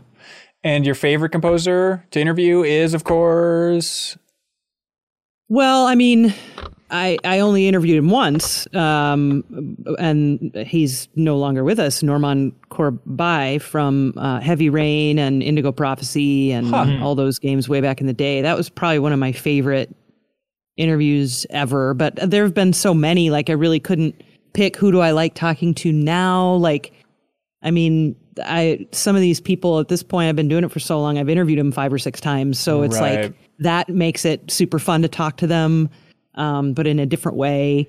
But but yeah, I I don't I don't know who I would pick right now. Um, yeah, it's got to be just that Japanese Yeah. world. You're totally right. Like a Hip Tanaka, or Yeah. like Mitsuda, like yeah, I mean, like just any any of them really. It's like yeah, yeah. that's pretty cool. Uh, I don't know, Kyle or Jacobs, or one that stands out for you? Uh, Well, back at uh, Toby DI Fox. when Toby Fox. oh of Toby course. Fox, Anthony's talked to him before. Yeah, he was on the Game Informer show once, right when it launched, right when Undertale launched. But um, when Cadence of Hyrule came out, I I tried to talk to Baranowsky. Yeah. Like, what? How do you make Zelda music like official? So I guess in quotes official like Zelda music. Uh, but they there was I couldn't find any headway into talking to him. They are locked down. It's that tough thing Yeah. of yeah, we can talk about our careers, but we cannot mention this Nintendo project. It's so frustrating. Ugh. Um, Chris Logan writes in and says, "Hey everybody." Oh, hang on. He doesn't say hey everybody. He says, "Hello Ben and the cursed cohorts. I'm sorry to hear about the witch that cast a spell on you all. Now, whenever you all are actively gaming, you will age at two times speed. How do you plan Oh, on no. handling this?" I think yeah. I mean, just continue in the direction that I've been going, which is playing exclusively two hour or less games. Okay, so just wait for like end of the year discussions and then just cherry pick the like, okay, we're going before your eyes, we're going Artful Escape. Those would be the two games I play this year. I mean, Exo One. Uh, Yeah? You know, you could play play things with a walkthrough. Play Genesis Noir, looking at a guide. I think that's probably the right way to go because you would feel so guilty every time you booted up a game. I mean, Emily, I mean, I would never play like a multiplayer and open world game again. Anything No. that's kind of like endless, uh, just nope, it's out. yeah. Skyrim's out the window. I'm sorry, Emily.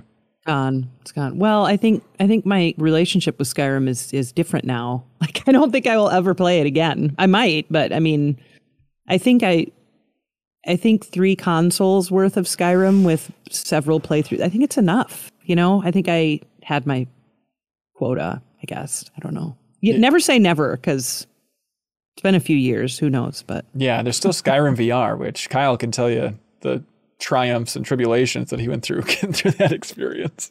Oh yeah. I mean, I guess Never gotten more angry emails about a review than when I wrote Skyrim VR. realistically though, not like at all. I, I, I just I want to figure out like double speed. How Yeah. much would that? How much would that actually affect you? Right. I guess you're right. Because, like, what, 60 hour game? It's like, that's not shaving years off your life or nothing. You know, because it's like so ten thousand hours of something, which is like you know t- playing ten thousand hours of games in a year. I feel like would be, or even in, in many years, would be like huge. Yeah. um, you know, is that's 415 days. So I don't know. It's like if you played, I, I just don't think I think it actually wouldn't be that significant Wow, overall. okay. All right. Bold But- take. I mean, there are He's rolling the dice, meals I- taking the risk. that that speed up my life. Every time two, you eat a hot dog, so- 37 minutes gone. That is a good way of looking at it. Yeah, your internal clock is just aging with each bite of McDonald's or whatever the I hell's have going on. And benders that take more years off my life. Uh, all all right. What do y'all like for question of the week? Emily, hate to put you on the spot, but uh, you're you're a Not at all. You're a guest of honor. I Here- loved the I love the anxiety question because Ooh. I think it just shows how different we all are, you know, and how how one product can affect people differently. I love that. I think that's a great question. yeah, uh, Kyle or Jacob, uh, will you fight this claim? Oh, no, that was Okay. I had written that one down too. Oh, nice. There we go. That's Taylor C. Congratulations. You just won the vinyl soundtrack to Shadow of the Colossus from iam8bit. Thank you so much, I'm Nice. 8-Bit, for shipping that out. Uh, now it's time for something that we call Get a Load of This. Get a load of it. Get a load of it. All right, uh, Jacob Geller, let's let's show the world how it's done, man. Uh, get a load of this. Happy Hanukkah, everyone. Woo! Um, they- I'm gonna I'm gonna share a weird a weird factoid about the Jewish calendar. Love um, it. it's very early this year. This is the third, fourth night of Hanukkah, uh, and it's December 1st. Um, and you might ask, why does it move around so much? It's because Judaism's on the lunar calendar, which does not fit with the solar calendar at all. And so to combat that, next year, there will be a leap month in the Jewish What? calendar. There's there's a month called Adar, and then there will be Adar 2. And because if not, all of the holidays would get so skewed that you would end up having Hanukkah in the middle of July or whatever. And so there will be a leap a month to kind of reset everything. That's wild. I love that stuff. Uh, hey, everybody. Uh, let's see. Get a load of this. I'm still trying to decide which one to do. Um, let's see. There's an article from a New Yorker, and it's about Mel Brooks at age 95 and how he's writing his memoirs. And I don't know if you heard this, but they're also making History of the World Part Two.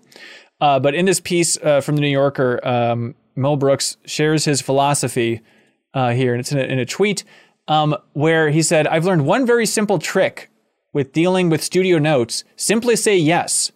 Like the producers, uh, the producer producers said, "quote The curly-haired guy, he's funny looking. Fire him." He wanted me to fire Gene Wilder, and I said, "Yes, he's gone. I'm firing him." And I never did, but he forgot.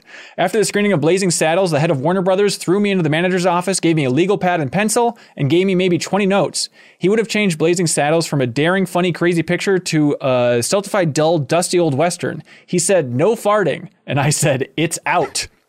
He said, You can't punch a horse. And I said, You'll never see it again. I kept saying, You're absolutely right. It's out. Then when he left, I just crumpled up all the notes and I tossed it into the waste paper basket. And John Calley, who was running production at Warner Brothers at the time, said, Good filing. That was the end of it. You just say yes and then you never do it. It's like, thank you, Mel Brooks. It's good philosophy. so funny. uh, Amazing. yeah. Emily Reese, you got one? Well, yeah, mine finally about Star Trek again. Uh, Perfect. Because I was, I've been rewatching Buffy, which I hadn't watched Buffy in years and years and years. So I'm going through Buffy again, and the God, what is his position now? I can't even remember. Malcolm from Enterprise is in a Buffy episode, and I just was like, "Is that Malcolm?" So that was my, you know, you didn't know it or whatever. That's all. Just that that dude was in an episode of Buffy in I season have two. to I have to look this up because I'm a big I'm a big Buffy fan, and so I want to know It's the who he's Kralik playing. episode. He plays one of the lackeys for Kralik. Remember the um, on Buffy's 18th birthday when Giles takes away her powers Oh God! and is going to lock her in the house with he's the, he's one of the He Watchers one of the- Council guys. yeah yeah. Well, he's yeah. Well, yeah. I guess he's one of the guys. Yes, that's correct. Weird. That's Keeping Kralik all pilled up. Yeah. speaking of music. So I got Buffy the theme music out of song still all time great. really? I don't Oh, I hate it. So I hate it. I hate it. And she's a music I hate expert, it. Jacob. Get I out of here. every single theme song for every single Joss Whedon eth- anything. I just he's just The, worst. the, Firefly at one's that. pretty dopey. That's right. Well, Yeah. I mean, I have no disagreement movie. that Angel Joss is Whedon is the worst. Well, yeah, we know that, but I mean, yeah, the but I love that you love it because the second the second it's like the wolf howl, and I'm like, skip, skip, skip, skip, skip, skip, skip. Yeah, that's Please, me. before And I will never. I love that you love it though. That's great. Kyle, what do you got, man? Uh, hey, get a load of this. I don't even remember how I found this, but uh, it's on this website, picklemans.com. Uh, study proves sandwiches taste better when someone else makes them. And this was like Interesting. a Carnegie Mellon University study. And uh, apparently, turns out while you're making a sandwich, your brain is thinking about each ingredient and subconsciously already consuming it. By the time you take your first bite, your brain thinks that sandwich is old news and doesn't find the same satisfaction. And uh, Wow. that explains a lot to me because I'm the one that does all the cooking in the house. Right. So And that's why you're never satisfied. believe- I thought that was that. interesting. that is good. That's fascinating. Hey, from the community in the Discord, uh, I mean, Leafeon, who's the two-time uh, Trivia Tower champion over there, um, just in- had an interesting post that fit the theme here, which is that new Rocket League game is out, the mobile one that's two and a half D called Rocket League Sideswipe, and apparently Anamanaguchi did the soundtrack for it, which I had no idea. Oh, But really? hey, heads up, everybody, you can play Rocket League on your phone now if you want. All right. Speaking of soundtracks that elevate games to be better than they actually are, the Scott Pilgrim versus the World Yes. video game. Absolutely. Uh, Emily Reese, thank you for joining us today. Thank you for having me. I really do look forward to this each year, so it's a total pleasure. I love it. Absolutely. Thank you. Um, where should folks go if they want to hear more about your brilliant thoughts on game music? go to levelwithemily.com or just sort of Google Level with Emily. You'll find our Patreon and all those things. And that's also where you'll find the Half the Half Life Alyx documentary is, you know, like I said, that's not behind a paywall or anything. So you just Google that. And then I also still do a podcast called Scores and Pours about with a co-host who is a sommelier. She talks about beer and wine, cause all the things I talk about, jazz and classical. That's there's that. awesome. Sweet. Appreciate it. Uh, let's see. We have stuff going on here at MinnMax, uh, MinnMax Council, our Patreon exclusive podcast, which you get access to at the $5 tier.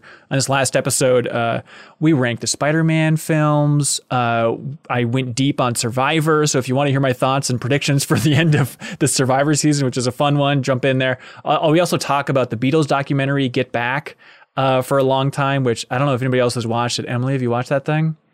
I have not. I Oh. don't have how many hours? Uh, it's like 14 I- I hours. need to watch Speaking of falling asleep while things are on TV, How dare you? Right? Oh Yeah. God, I think it's I've incredible. been enjoying I've it. It's- read a lot fun, about but I did fall asleep. Okay, I mean, good. the energy is just like a kind of bored podcast with the most famous people who have existed in the past hundred yes, years. hanging out with the and I say that in like a very positive way. Yes, I love it. But we talk about it on the podcast. Um, also, let's see. Oh, the we have an interview with the developers um, of Guardians of the Galaxy. They went up on YouTube, also in the Patreon exclusive podcast feed. So hopefully you enjoy that. Uh, the second half, it's all timestamped for your convenience. The second half uh, goes deep on spoilers and stuff, so you can check that out. Uh, Leo's also streaming the beginning of Guardians of the Galaxy on Thursday on Twitch. If you want to follow us on Twitch, um, Trivia Tower. It's coming up, everybody. Uh, for December, it looks like it's going to be December 12th. Sunday, December 12th is when Trivia Tower is happening. And I'm excited to spend time with the co host for that one. We're not ready to quite announce it yet, but maybe on next week's episode of the podcast, which heads up, next week is the Game Awards on Thursday. So next week, everybody, the MinnMax show will be a little bit late. Um, we'll be recording it on that Friday after the Game Awards. So it won't be live on Thursday. So just a heads up, uh, you did not accidentally unsubscribe. It's just going to be a, a day late for you, everybody. Also, Kyle, we have the deepest dive to announce. We're doing the deepest dive on Halo Infinite, everybody. We're going to be tackling that game.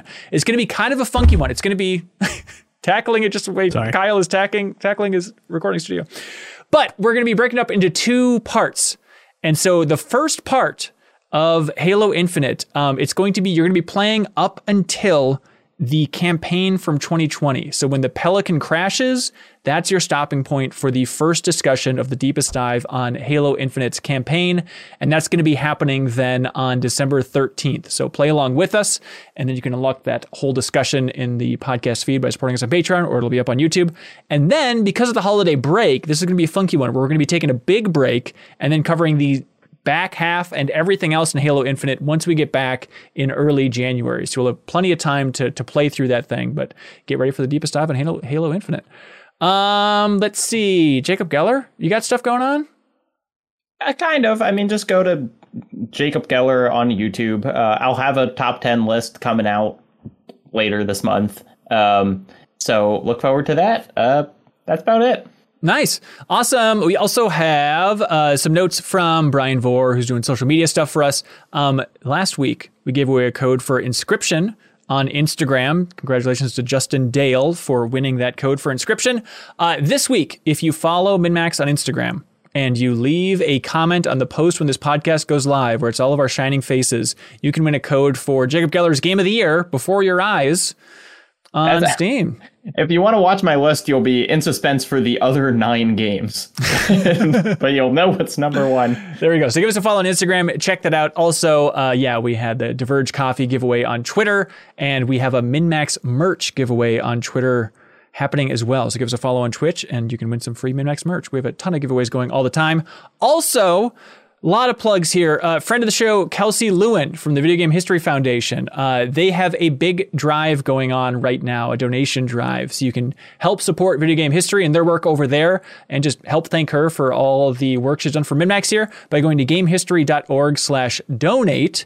And there is a big 2021 fundraiser, um, and all the donations are doubled through. Oh, it runs from November 30th, Giving Tuesday, through December 31st. The goal is to raise $40,000. Donations up to 21,000 will be doubled, thanks to wonderful sponsors. Uh, and they want you to know that money is being used to fund video game preservation and education projects such as locating and resurrecting lost games, digitizing developer archives, and preserving video game publications. Uh, we're going to be doing more work in the future with these folks, so any support you can throw their way is appreciated. Uh, it's a good group over there. All right, that's it. Hey, thanks everybody. We did it, team. Look at us go. Good times. Good times. Thanks so much for watching or listening, everybody. We'll see you next week, but a little bit later. And thank you to all of our $50 supporters. You know who you are, but in case you don't, divergecoffee.com, Andrew Ukerwitz, Opposwitch and Xbox, Chris, Shakes True King Music, Fixture Gaming's Fixture S1, iam8bit, Ludwig Roque, uh, Zachary Pliggy, Andrew Valla, Beaten Down Brian, PrettyGoodPrinting.com, Jawar Hello, Mirko, Rico, Mirko Rico Torreno, Mark Seliga, John Higme, Call Me By Your Game Podcast, Drew Boranis, Dan Valone, Starkiller, Ted Reiser, Clemens Zobel, Steve Bamdad, Purebred Number 6, Spider Dan, Preetham Yarlagata, Spiral in Your Eyes, and General Dean 99. Thanks so much, everybody. Thank you, Emily Reese. Be good, have fun, let's go, everybody.